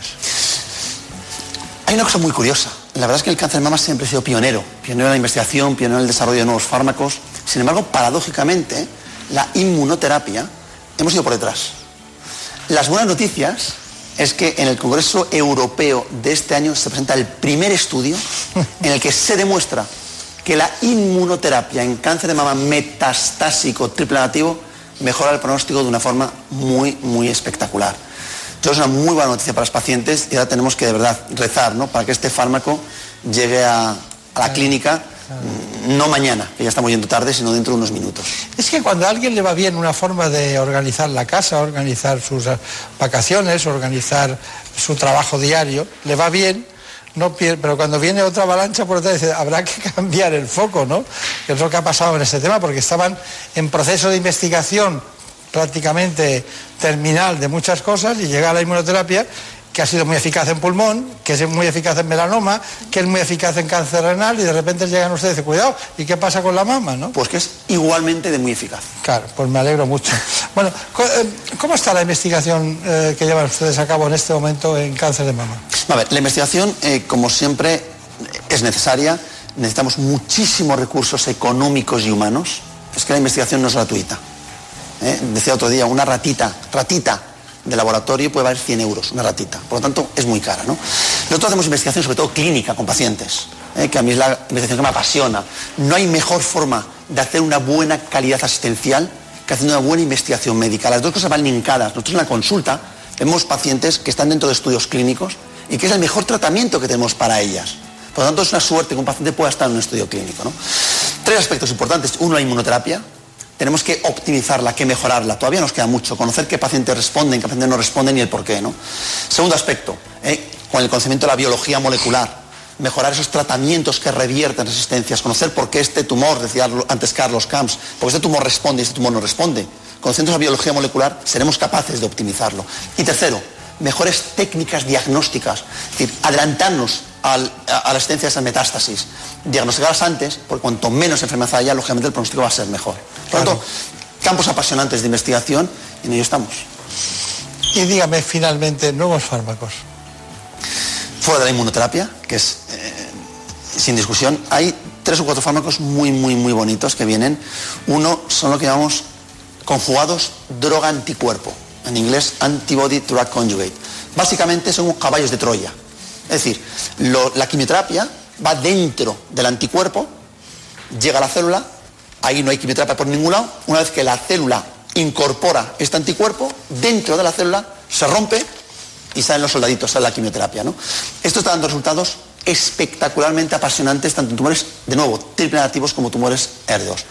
Siguiente campo de investigación que está dando también resultados, son la optimización de los fármacos de hormonoterapia. Hoy día, cuando hay metástasis, la hormonoterapia en combinación con otros fármacos, resultados de verdad espectaculares. Y lo decimos con emoción. Pacientes con metástasis, que están con sus pastillitas, con sus hormonas, que no se le cae el pelo, que hacen vida normal durante años. Durante años. Esto ya es una realidad y esto en los hospitales de España se puede administrar sin ningún problema, ¿no? Y el tercer punto que yo quizá señalaría, y que es importante, es lo que llamamos el free DNA o el DNA circulante, la biopsia líquida. Detectar cómo la metástasis se está comportando simplemente con un pequeño análisis de sangre. Esto tenemos que incorporarlo en los próximos meses o años en la práctica habitual porque va a recortar gastos, va a optimizar tratamientos y sobre todo va a poder decir a los pacientes si un fármaco está funcionando o no de forma muy prematura respecto a las clásicas, los escáneres o resonancias, etcétera. Nos ha dado usted un texto magistral que podía ser el editorial de cualquier publicación preta-porter, ¿no? No me estoy hablando de Nature ni a las grandes de la investigación, pero lo que ha contado, resumido, es un auténtico editorial. Pero hay una cuestión que no depende de usted, depende del paciente. Es lo que se ha dado en llamar la verdad soportable. Tú no le puedes decir a alguien, con este cáncer te puedes morir en tanto tiempo. O lo contrario, o quedarse en medio, o vamos a ver y dejar la duda. ¿Cómo se hace eso? Recibir un diagnóstico de cáncer es una situación inesperada que la mayoría de personas no están preparadas para asumir. Bloqueo, nervios, confusión o miedo son algunas de las reacciones más comunes. Por eso es necesario tiempo para asimilar la información. Desde el punto de vista médico, se debe comunicar al paciente todo el proceso, pero también mostrar comprensión y crear un clima de reflexión con la persona. Cómo se transmita la información es importante para que el paciente comprenda su enfermedad lo mejor posible y la entienda de manera paulatina. Además, se debe establecer una relación médico-paciente basada en la confianza, para ayudar a la persona a convivir con la patología y que asuma la situación en la que se encuentra. Acudir acompañado, anotar las dudas que puedan surgir y preguntar las cuestiones que no se entiendan son algunos de los consejos que ofrecen los oncólogos para una mejor comprensión en el momento del diagnóstico. Bueno, la verdad es soportable, me encanta ese concepto. ¿Qué piensa? 2 mensajes. 1. Al paciente nunca se le puede mentir, pero no hay que decirle lo que no quiere saber. El paciente pregunta. Y 2. El vaso nunca está lleno o está vacío, nunca. Nunca. Hay 2 formas de enfrentarse a la realidad. Viendo la parte vacía o viendo la parte llena. Yo creo que con realismo, siempre con la verdad por delante, pero con positividad, con optimismo. Un vaso siempre tiene algo de agua y esa agua hay que beberla. Estaba pensando en el vino, que si el vaso era de vino, se lo bebe todo el mundo, pero si es de agua, pues hay que decir, bueno, me lo voy a beber, ¿no? Me lo voy a beber. Bromas aparte, le da usted recuerdos a Beatriz Muñoz, que siempre nos ayuda en localizar su momento mejor para encontrar ese rato que pueda venir a la televisión. Le quiere mucho, Beatriz. Sí, me consta. Sí, pero es que hablamos mucho de medicina y de todas estas cosas desde hace mucho tiempo. Bueno, pues todos te recuerdo a la directora de comunicación de su grupo de trabajo. Y como conclusión final, cuéntenos. Bueno, sobre todo confiar en la oncología en España, pero saber que la segunda opinión es importante. Es muy importante, no hacemos todas las cosas. No esperaba yo por ahí ahora. Bueno, yo siempre soy enamorado de la segunda opinión. A mí me gustan mis pacientes, los que vienen a mí, siempre les recomiendo, haz una segunda opinión. Porque si yo me equivoco, puede tener consecuencias para esa salud, ¿no? Por lo tanto, una segunda opinión siempre es fundamental. Tenemos magnífica oncología en este país, magnífica, pero evidentemente ni todos los hospitales, ni todos los médicos, ni todas las comunidades son iguales. Dicen, lo he leído, no me pregunte el autor, dicen que los que piensan que se pueden equivocar son los que menos se equivocan. Muchas gracias.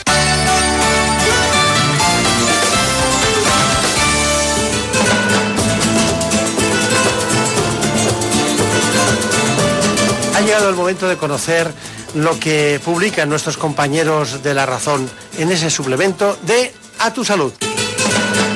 Saludos desde La Razón. Esta semana en el suplemento nos hacemos eco del problema de desabastecimiento de fármacos en España, que ya acusan tanto farmacéuticos como médicos. Uno de los más famosos es el medicamento Adiro, que trata problemas de corazón. Recogemos también cómo la cirugía del futuro eliminará el uso del bisturí gracias a las intervenciones mínimamente invasivas. Y con motivo del Día Mundial de la Psoriasis, hacemos hincapié en las patologías asociadas en el más de 1 millón de españoles que conviven con esta enfermedad. Además, las doctoras Elena Oliete y Olga Pons, del IVO de Valencia, nos cuentan que las mujeres sedentarias tienen mayor riesgo de padecer cáncer de mama. Y en la contra, el traumatólogo Ramón Cugat nos habla de los factores de crecimiento y cómo un buen uso de ellos evita cirugías. Pero estos son solo algunos de los contenidos. Encontrarán más información en las páginas del suplemento A Tu Salud y durante toda la semana en nuestra web, www.larazón.es. Sin más, que pasen una feliz semana.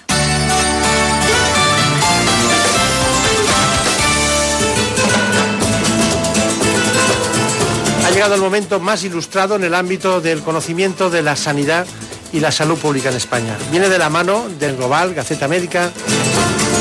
Si quieren ustedes estar bien de salud y además saber lo que pasa en el ámbito sanitario, tiene la palabra, se la damos en este instante, Santiago de Quiroga.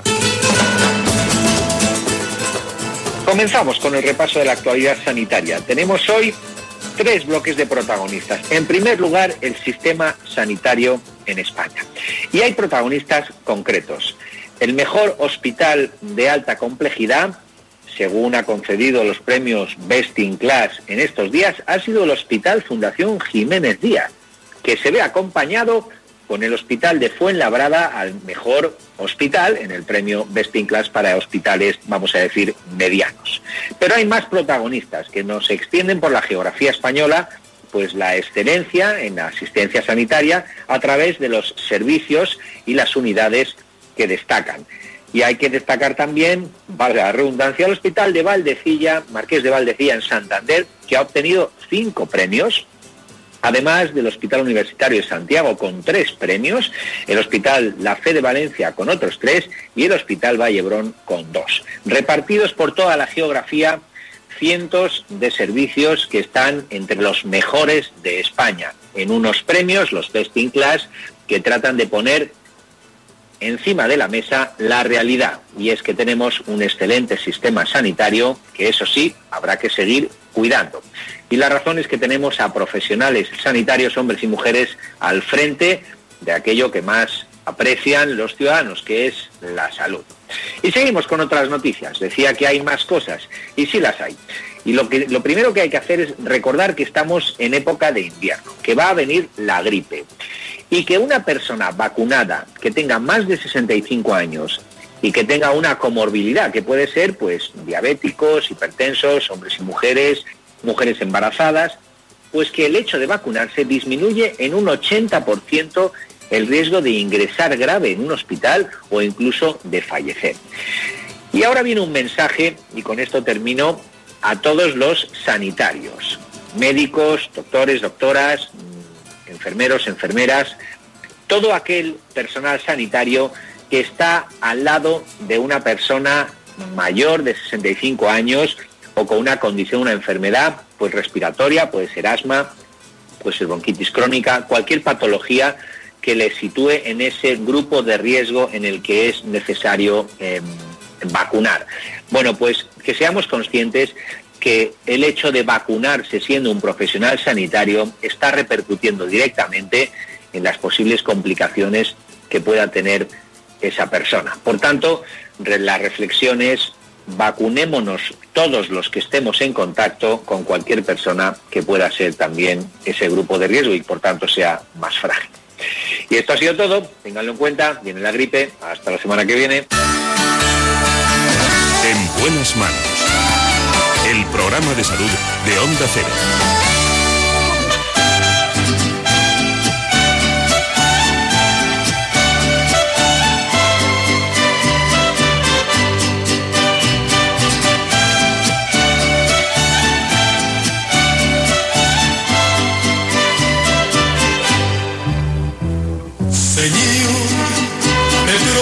Valor, necesito olvidarla, arrancar de mis ojos su imagen adorada y poderme dormir sin volver a soñarla y quitar de mis labios esa miel que me daba. Ha llegado el momento de quitarse los dolores de cabeza. Tan complicado y tan difícil. Acudimos a la neurología más ortodoxa, a un gran especialista en cefaleas. Se trata del director de la Fundación del Cerebro, la Fundación de la Sociedad Española de Neurología. Es el doctor Jesús Porta Etasán.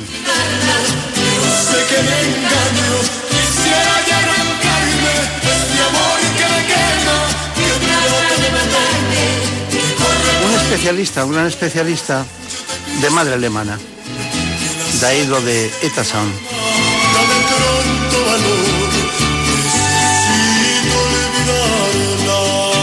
Trabaja en el Hospital Clínico Universitario de Madrid.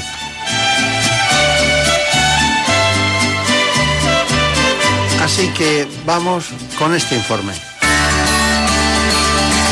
En buenas manos, el programa de salud de Onda Cero. Dirige y presenta el doctor Bartolomé Beltrán. Los dolores de cabeza generan más de 14.000 consultas al mes en toda España. Según un estudio de la Sociedad Española de Neurología, las consultas por migraña suponen más del 50% de las primeras consultas a sus servicios y más del 80% de las derivaciones a las unidades de cefaleas se deben a casos de migraña crónica. Y es que la SEN advierte de que las cefaleas están infratratadas y dan un dato significativo. Más del 70% de los pacientes carecen de tratamiento preventivo y nunca han utilizado fármacos específicos contra la migraña. Y las expectativas no son nada halagüeñas. Cada mes, las unidades de cefalea reciben más de 4.500 nuevos pacientes, y de todos ellos, el 80% se deben a migrañas frecuentes o crónicas. Los neurólogos afirman que los pacientes que son derivados a estas consultas llegan sin haberse realizado pruebas complementarias adecuadas y no siempre con la urgencia o la prioridad necesaria. El objetivo de este estudio es mejorar la atención al paciente con cefalea, valorando las exploraciones a realizar y evitar así el retraso en el diagnóstico y tratamiento de esta patología. Hay mucho que hablar del dolor de cabeza, lo hacemos con uno de los grandes. Nosotros pensamos que es uno de los grandes especialistas porque lo hemos visto clínicamente trabajar con diferentes pacientes y podemos decirlo. Jesús Porta trabaja en el Hospital Clínico Universitario de Madrid, de San Carlos, y además de eso es profesor asociado de la Universidad Complutense de Madrid. Tiene muchísimos artículos y comunicaciones en este ámbito y básicamente es uno de los miembros importantes de la Sociedad Española de Neurología. Ha sido el principal promotor de la semana que se dedicaba a la semana del cerebro, ¿no? Que el cerebro es un fondo en el que aparentemente sabemos un porcentaje muy alto de cosas, pero hay otro mucho más alto que no conocemos. Estudiarlo desde fuera resulta a veces muy complicado y difícil. Y concretamente el doctor Jesús Porta se dedica a ese tema. Bueno, ¿qué está investigando ahora? Pues ahora estamos sobre todo centrándonos en el campo de las cefaleas y en concreto en dos de ellas, en la migraña y en las cefaleas en racimos. Y estamos buscando dos aspectos que nos parecen interesantes. Por un lado, nuevos tratamientos que pueden ayudar a los pacientes cuando vienen a la consulta, tener unos días sin el dolor de cabeza. Y por otro lado, también nos interesa especialmente por qué pueden ser debidas estas cefaleas, ¿no? Y entonces estamos viendo factores desencadenantes de las mismas. Claro, pero hay una cuestión y es, definamos, que cuando usted dice tiene migraña, ¿por qué lo dice? ¿En qué se basa? Pues realmente la migraña, aunque con todo lo que estamos tecnificados y hacemos resonancias magnéticas, es un diagnóstico clínico. Hablamos con el paciente y hacemos una serie de preguntas, que el dolor tenga una cualidad pulsátil, por ejemplo, que le duela un lado de la cabeza y que cambie al otro, que empeore con la actividad, que molesten las luces. Es muy característico, ¿no? Y una cefalea que tiene este patrón y que recurre en el tiempo, hay periodos en los que no le duele la cabeza y vuelve el dolor, casi con toda seguridad es una migraña. Luego hacemos una exploración neurológica detallada para asegurarnos de que no tenga ninguna lesión. ¿Y tiene que tener aura o no? Un 20% de ellas tienen aura y curiosamente, aunque al paciente la aura le asusta mucho porque al final el paciente está tan tranquilo y empieza a ver unas luces que aparecen por un lado de su campo visual o empieza a notar que se le duerme una mano, al neurólogo por lo general pues nos tranquiliza porque claro, nos hace pensar que lo que tiene realmente es una migraña. Tenemos que transmitir a todos nuestros prestadores que el aura es esos prodromos, esa situación previa que uno dice, ya me viene, ¿no? Eso es. Y se cierran en una habitación muchos, apagan las luces para estar tranquilos, para mitigar esa situación, ¿no? Eso es. ¿Cómo la vive la migraña un hombre o una mujer? Es altamente incapacitante. Esto es una de las ideas que yo creo que es fundamental transmitir a la población. Por ejemplo, para la OMS, dentro de todas las enfermedades, la séptima incapacidad al paciente, y si lo multiplicamos por la cantidad de pacientes que lo padecen es la segunda en los países occidentales. Es decir, es realmente una enfermedad que no permite al paciente, una crisis grave de migraña, salir a la calle ni hacer ninguna actividad, y si se viene a trabajar se viene con un gran esfuerzo. Bueno, a mí me gustaría entonces, doctor Jesús Porta, que habláramos del diagnóstico. Porque claro, en el diagnóstico usted dice que con la clínica se da cuenta perfectamente si es una migraña o no, pero claro, habrá algunas pruebas que usted hace, algunas estimulaciones, algunos elementos que utiliza para diferenciar. ¿Cuáles son? Sí, aunque las cefaleas primarias la mayoría las diagnosticamos simplemente con una historia clínica y la exploración, sí que es verdad que hay un grupo de pacientes que tienen datos atípicos en el dolor de cabeza, por ejemplo, que se instaure bruscamente o que sea un debut en una persona mayor, o algún tipo de cefalea como la cefalea en racimos, donde habitualmente le pedimos una resonancia magnética, ¿no? Para descartar que no tenga ninguna lesión que justifique el cuadro clínico. Pero la mayoría de los pacientes con una historia clínica y una exploración adecuada es suficiente. El problema que teníamos hasta hace poco es que no teníamos un marcador biológico, que al final no podíamos hacer una analítica o una prueba al paciente que nos dijera que con toda seguridad lo que tiene es una migraña. Y a día de hoy se ha avanzado y hay un neurotransmisor, una sustancia que utilizan las neuronas para comunicarse, que es el péptido relacionado con el gen de la calcitonina, el CGRP para los amigos, que este péptido, si lo determinamos en sangre y está muy alto, es muy sugestivo de que el paciente padece una migraña. Es curioso, ¿no? Y pruebas de otro tipo, o sea, ¿Un dolor de cabeza que dure más de 6 meses hay que hacer una resonancia? Si el dolor es continuo y tiene algún dato atípico, desde luego. Yo creo que hay una serie de datos que son datos, unos de prudencia y otros de alarma, en los que tenemos que plantearnos hacer pruebas complementarias. Por ejemplo, de alarma es lo que he comentado antes, una cefalea como un estallido dentro de la cabeza o una cefalea que aparece durante un esfuerzo. Estos son pacientes que deberían ir a urgencias y se le hace una serie de pruebas, ¿no? ¿Cuándo dice que a usted le diría tiene que ir a urgencias? Cuando noten un estallido, no que se les ponga muy rápido, un estallido dentro de la cabeza, que llamamos cefalea en trueno, notan boom, bruscamente aparece el dolor en la cabeza, alcanza el máximo dolor menos de un minuto. Eso es un dato que nos puede hacer sospechar que uno de los vasitos que hay en el cerebro se ha roto y esa salida de la sangre en el líquido cefalorraquídeo, lo que cubre, está dentro de las meninges, les produce este dolor tan brusco, ¿no? Y eso es un cuadro grave que a veces no le dan importancia y si repite puede tener pues consecuencias importantes para el paciente. La otra es cuando yo hago un esfuerzo y el dolor aparece durante el esfuerzo, aunque es verdad que la migraña se puede desencadenar durante el ejercicio. Lo más típico es cuando se relaja después del ejercicio. El que un dolor aparezca durante un esfuerzo, un dolor importante, también es un dato que nos tiene que hacer pensar que a lo mejor ese paciente tiene algo secundario y debería ir a urgencias. ¿Hay algunos medicamentos que den dolor de cabeza de tipo vascular, algún tipo de medicamento que tendríamos que ir con algo de cuidado? Sí, hay, como podríamos decir, 3 grupos de medicamentos, ¿no? Unos que desencadenan directamente el dolor de cabeza, como son los nitratos, ¿no?, que se utilizan a veces para el infarto agudo de miocardio. El paciente, como preventivo, se pone unos parches de nitratos que se absorben por la piel y en pacientes migrañosos o en cefaleas en racimo les puede desencadenar el dolor de cabeza. Otro grupo de fármacos son aquellos que pueden hacer que la cefalea dé con más frecuencia por su efecto. Esto es muy típico de los anticonceptivos que tienen estrógenos, ¿no? La mujer joven toma anticonceptivos y ve que el dolor de cabeza cada vez le da con más frecuencia. Y el tercero, muy importante porque es realmente una cuestión de salud pública, es el abuso de los analgésicos. En ocasiones el paciente, como ha visto en su familia que hay dolores de cabeza, lo que hace es tomarse lo que se han tomado sus padres. Entonces toman paracetamol o, en el peor de los casos, opiáceos como tramadol o codeína. Y esto lo que hace es que cada vez les dé con más frecuencia el dolor de cabeza hasta que se les transforma en una cefalea, con el término que nos gusta a nosotros de abuso de analgésicos, realmente por una toma excesiva e inadecuada del tratamiento de las crisis. He visto que no me ha hablado, no sé si es así o no, productos como los estimulantes de la erección, ¿no? Uh-huh. Sí, esos también lo pueden producir. También pueden producir dolor de cabeza porque también son vasodilatadores. Es menos frecuente que los nitratos, pero también lo pueden producir. Y otro cuadro que pueden producir una ceguera, lo que se llama una neuropatía óptica isquémica anterior, que es como un infartito en la parte anterior del ojo si se abusa de ellos. Por eso hay que tener cuidado también en la toma de este tipo de fármacos. Está bien. Bueno, pues estuvimos en su consulta, en su hospital, fue Javier Sanz, y este asunto, el diagnóstico, con todo lo que le indicó, hizo este reportaje. Muy bien.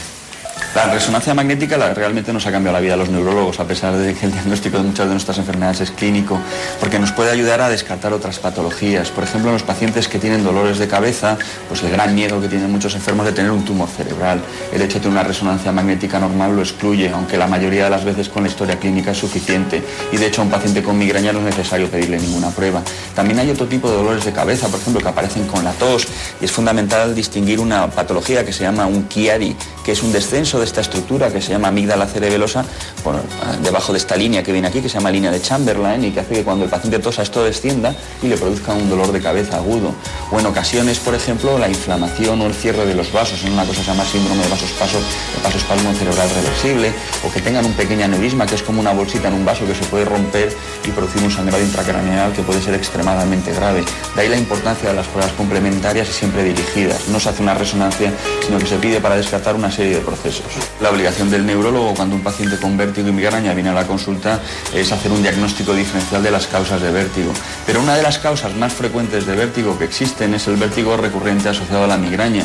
De tal manera que son pacientes que llevan muchísimo tiempo con los vértigos y que nadie ha llegado a un diagnóstico y les han puesto tratamientos habituales como el sulpiride que se utilizan para el vértigo episódico y sin embargo no mejoran nada. Y el problema es que como es una patología muy emparentada con la migraña, realmente es fundamental diagnosticarlo porque los tratamientos que utilizamos para la migraña, tanto los preventivos como los de las crisis, le van a mejorar muchísimo a ese enfermo y sin embargo los tratamientos del vértigo clásico no van a hacer nada. Bueno, ha sido usted mismo el que lo ha dicho, o sea que no vamos ahora a contradecirnos entre nosotros. Estamos muy pendientes nosotros de la Sociedad Española de Neurología. Es un mundo el de la neurología que que hemos contribuido, creo, con este programa y con otros muchos en darle luz propia, ¿no? Porque tiene muchos mundos que están en permanente renovación, ¿no? Igual que el cáncer o otros procesos. Usted le gustó el dolor de cabeza más que otras cosas, aunque sea neurólogo, ¿no? Pero, ¿cuál es la diferencia entre una cefalea tensional y una migraña? Sí, la cefalea tensional es un dolor de cabeza generalmente de intensidad leve o moderada. La migraña suele ser moderado o más intenso. La cefalea tensional, habitualmente el paciente lo que nota es como una presión, normalmente en los lados de la cabeza o encima de las cejas, mientras que la migraña, aunque puede doler toda la cabeza, suele ser más en un lado y en algún momento suele tener esta cualidad pulsátil, como el corazón dentro de la cabeza.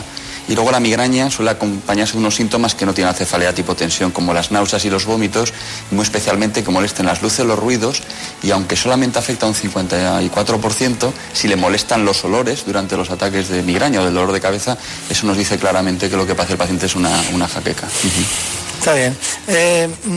Pero, ¿alguna de ellas tiene componente hereditario? Sobre todo la migraña. La migraña, entre el 40 y el 60% de los que lo padecen tienen un familiar de primer grado, un padre, madre, que padecen migraña. Y la población es un 12%, o sea que prácticamente es 4 veces más que la incidencia poblacional. Bueno, hubo recuerdo una vez que alguien me dice, no, es que tengo que ir con el doctor Jesús Porta porque... igual me tiene que hacer una infiltración de botox. Y me quedé un poco sorprendido, toxina botulínica y tal, y yo le pregunto, doctor Porta, ¿el botox para el tratamiento de la migraña? Es uno de los tratamientos más eficaces que hay, tiene una eficacia del 70%, mientras que los preventivos que utilizamos habitualmente están en el 50-60%. Es un tratamiento más y el tratamiento de la migraña es un traje a medida, es decir, el paciente no es un enfermo, es una persona que hace una vida y yo tengo que diseñar un tratamiento que sea perfecto para esa persona en ese momento. Y la toxina botulínica nos permite una serie de cosas, una de ellas es que evitamos tratamientos vía oral que pueden producir somnolencia, aumento o disminución de peso, alguno de ellos. Por otro lado, la ventaja de no tomar una pastilla te quita la sensación de ser un paciente, ¿no? Porque no tomas medicina todos los días, luego te encuentras pues como que no tienes que tomar nada. Claro. Por otro lado, sí que es verdad que son unos cuantos pinchazos, ¿eh? Entre 30 y 40 pinchazos en una sesión sí que podemos darle al paciente. La aguja es muy finita y duele muy poquito. Y los cambios estéticos procuramos que no se noten. Ya. No, si yo hiciera círculos concéntricos, sí. Un círculo y luego al lado poner otro círculo, sí. Que... pondría la palabra migraña en el centro y luego pondría epilepsia. Y en otro lado pondría vértigo. ¿Cuál coincidiría más con la migraña? Pues siempre hemos pensado que la epilepsia, pero ahora nos hemos dado cuenta que el vértigo. El vértigo recurrente asociado a la migraña, que es una de las patologías que especialmente hemos investigado en el Hospital Clínico y que ha sido fue motivo de mi tesis doctoral, afecta hasta el 30% de los migrañosos. Y son episodios de vértigo con sensación de giro de objeto muy característica que pueden durar incluso días seguidos, incapacitan mucho al paciente. Y la curiosidad es que no suele ir con el dolor de cabeza, sino que el dolor de cabeza, con perdón, castiga al paciente unos días y otros días distintos es castigado por el vértigo. Está bien. Bueno, yo quería insistir, nosotros habíamos trabajado este asunto, Marelo Hoyos había preparado una información respecto a la cefalea emocional y la migraña, y yo quería insistir para que entiendan que lo que ha dicho el doctor Jesús Porta, nosotros lo hemos trabajado porque es conveniente que entiendan ese aspecto diferencial entre un proceso y otro. Existen más de 300 tipos de dolores de cabeza. El primer paso para identificarlos es reconocer los factores que los desencadenan. Las cefaleas son uno de los trastornos neurológicos más frecuentes y más incapacitantes que padecen el 95% de la población. Cuando el dolor de cabeza es un síntoma que no responde a otras patologías, hablamos de cefaleas primarias, como las tensionales, las más frecuentes, en racimo, de dolor localizado alrededor del ojo y de migrañas. El 12% de la población sufre migrañas, un dolor incapacitante que se localiza en una parte o toda la cabeza. Es un dolor pulsátil que surge de manera inesperada y que suele estar asociado a náuseas, vómitos, fotofobia, sonofobia y alteraciones visuales. No tiene una causa concreta, pero sí un alto componente genético en un 70% de los casos. Y en un 2% este tipo de dolor de cabeza se vuelve crónico. En cambio, si el dolor de cabeza se desencadena por otra enfermedad, como infecciones, sinusitis, meningitis, tumor o hemorragia cerebral, nos enfrentamos a una cefalea de origen secundario que requiere de estudios analíticos y de neuroimagen. Sea cual sea el origen, las cefaleas y migrañas pueden tratarse de manera eficaz con el tratamiento adecuado. Pero si hay un cambio en el patrón del dolor y pasa de leve a agudo, se debe acudir al especialista lo antes posible. Bueno, Mariló nos ha dado esta información y yo creo que viene a constatar todo lo que ha explicado el doctor Jesús Porta. Bueno, nos podemos adentrar en un mundo apasionante. Hemos visto las medicaciones que no, las que pueden provocar, bueno, los nitratos que ha dicho usted, las cefaleas por anticonceptivos, luego los analgésicos, esos que se hereda la costumbre de la familia. Hemos añadido un poco los que provocan, aquellas medicaciones que provocan el que la erección sea más potente, como la disfunción eréctil, y ahora vamos con lo contrario. ¿Cómo tratamos a estos pacientes que tienen cefaleas? ¿Usted me dirá? Sí, cada cefalea tiene su tratamiento, con lo cual podemos decir que el primer punto del tratamiento es un diagnóstico correcto. Si el paciente está mal diagnosticado, lo más seguro es que la medicación no vaya a responder. Una vez que hemos hecho el diagnóstico de la patología más frecuente, que es la migraña, como comentaba antes, hay que ver a la persona. Hay que saber en qué trabaja, a lo que se dedica, si le gusta el deporte o no le gusta el deporte, y en función de estos datos vamos a poner un tratamiento más adecuado. Por un lado vamos a tratar las crisis, como tratar el dolor de cabeza, que así que es muy fundamental atacar de manera aguda, es decir, en cuanto note el primer síntoma, que se tome el tratamiento para yugular las crisis. Y luego, por otro lado, el tratamiento preventivo. Tratamiento preventivo disponemos más de 25 fármacos, entre ellos la toxina botulínica que comentábamos antes, tratamientos naturales como el magnesio, la melatonina o la riboflavina, y una serie de grupos de fármacos como son los antiepilépticos, que a nosotros nos gusta más llamar los neuromoduladores, porque el paciente, claro, no tiene epilepsia, o fármacos que se utilizan para la tensión arterial como los betabloqueantes o los antagonistas del calcio. Es decir, tenemos tantos fármacos que podemos elegir el más adecuado para el perfil de la persona que tenemos delante en la consulta. Es curioso. ¿Y los inhibidores de la ECA no los utilizan? También, sí. El candesartán, por ejemplo, tiene un estudio que demuestra su eficacia y lo utilizamos, igual que el lisinopril. Ambos dos los utilizamos, los SARA2 y los IECAS. Es muy curioso porque todos esos tratamientos son para la hipertensión arterial y son útiles para el dolor de cabeza, ¿no? Sí, y no son todos. Por ejemplo, de los betabloqueantes, ¿no?, que es un gran grupo de fármacos que se utilizan sobre todo para la tensión y para el corazón. Algunos de ellos son eficaces para la migraña, por el nebivolol, el propranolol de toda la vida, y sin embargo otros no son eficaces. O sea que no es tanto por el efecto que tienen, que es inotropo negativo, sino que debe ser fundamental y cronotropo negativo, sino es un efecto propio en los receptores del cerebro. Está bien.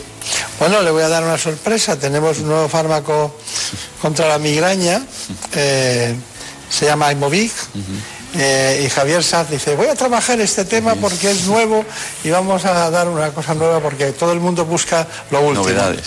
Lo último. Bueno, es más fácil cambiar de medicamento que de coche. Mucho más. La migraña es importante. Se trata de una enfermedad dolorosa y muy incapacitante que afecta a todos los aspectos de la vida de quienes lo padecen, sobre todo en aquellos pacientes que sufren 4 o más episodios al mes y para quienes padecen migraña crónica. Para estos casos se ha diseñado un nuevo tratamiento que ha sido aprobado recientemente para su uso en toda la Unión Europea y que llegará a España en otoño de este año para su inclusión en la cartera de servicios del sistema sanitario. Se llama Aimovig y es el primero de una nueva clase de medicamentos biológicos específicos que actúa bloqueando la acción de una proteína que aumenta durante los ataques del dolor. Concretamente, este fármaco bloquea el receptor del péptido relacionado con el gen de la calcitonina, que desempeña un papel fundamental en el desarrollo de la migraña. Una sola aplicación al mes mediante una inyección subcutánea autoadministrada permite al paciente reducir a la mitad los episodios. En los ensayos en los que han participado más de 3.000 personas, entre el 40 y el 45% de los pacientes notaron una reducción del 75% de migrañas. Apenas tenían episodios y eran de baja intensidad. En la actualidad no existe cura para esta enfermedad, solo tratamiento para aliviar los síntomas, que acostumbran a tener efectos secundarios. Por eso es tan importante esta nueva aportación para prevenir la migraña, una innovación muy esperada que podría transformar la vida de los pacientes para los que las terapias actuales no funcionan o no son bien toleradas. Bueno, ¿qué piensa? ¿Qué nos dice? Pues estamos muy ilusionados. Sí, estos nuevos fármacos, que son 4, pero el primero que se ha aprobado es el Aimovig, el erenumab, son unos fármacos diseñados para la migraña. Y se han creado unos anticuerpos, unas defensas, lo que utilizamos para defendernos, que van directamente contra un neurotransmisor, que comentábamos antes, el péptido relacionado con el gen de la calcitonina, lo bloquean y consiguen unos resultados excepcionales en los pacientes con migraña, por lo menos en los ensayos clínicos. Y el otro aspecto que para nosotros es fundamental es que los pacientes no tengan efectos secundarios. Al fin y al cabo, estamos mejorando calidad de vida. No les podemos mejorar por un lado y empeorar por otro.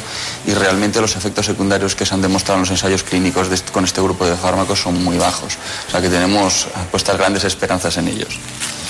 Bueno, y todos los pacientes que estén ahora mismo, que le están oyendo, que están siempre en la permanente búsqueda de algo que solucione totalmente, ¿usted cree que tienen pueden tener una esperanza definitiva o depende de la susceptibilidad personal ante nuevos fármacos? Los nuevos fármacos no curan la migraña.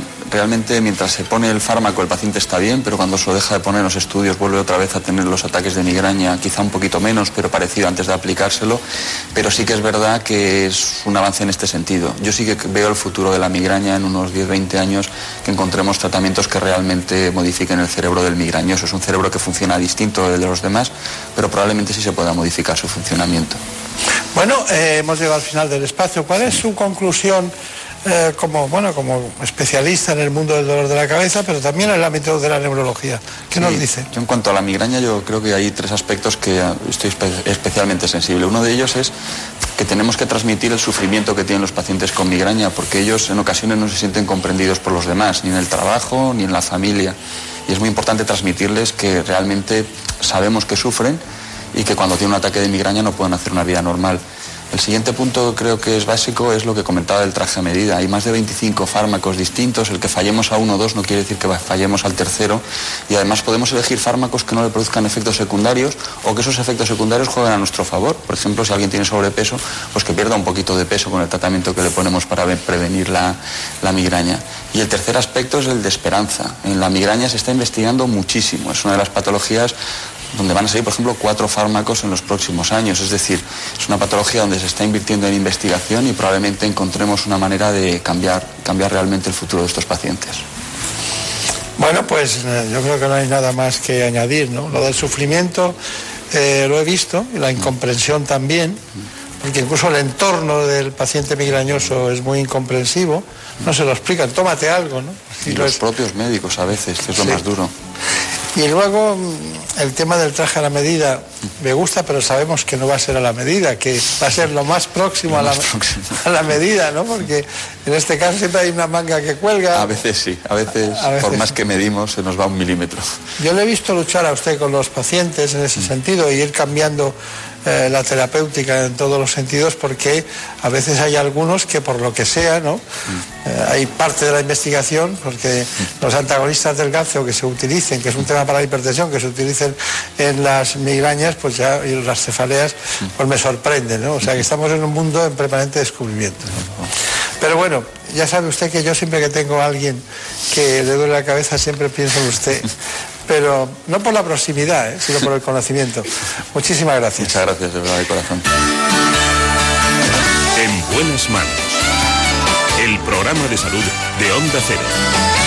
Por un beso tuyo, contigo me voy. No me lo pregunto, contigo me voy. Que si me fue del alma, contigo me voy. Yo me voy, yo. Magnífica la realización hoy, como siempre, como cada día, de nuestro amigo Óscar Aguilera.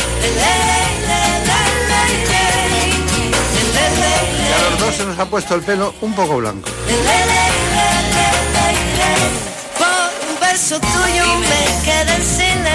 La realización maravillosa, como siempre, de Marta López Llorente, que tiene el pelo como siempre. Se dejó llevar y se enreda el tiempo mojando los sueños.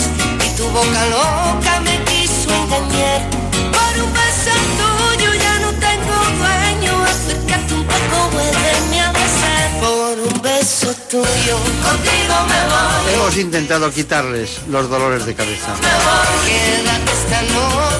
pero no los sociales ni los políticos, sino los orgánicos, los biológicos, los que la neurología puede solucionar. Les dejamos, volveremos como siempre la semana que viene para seguir hablando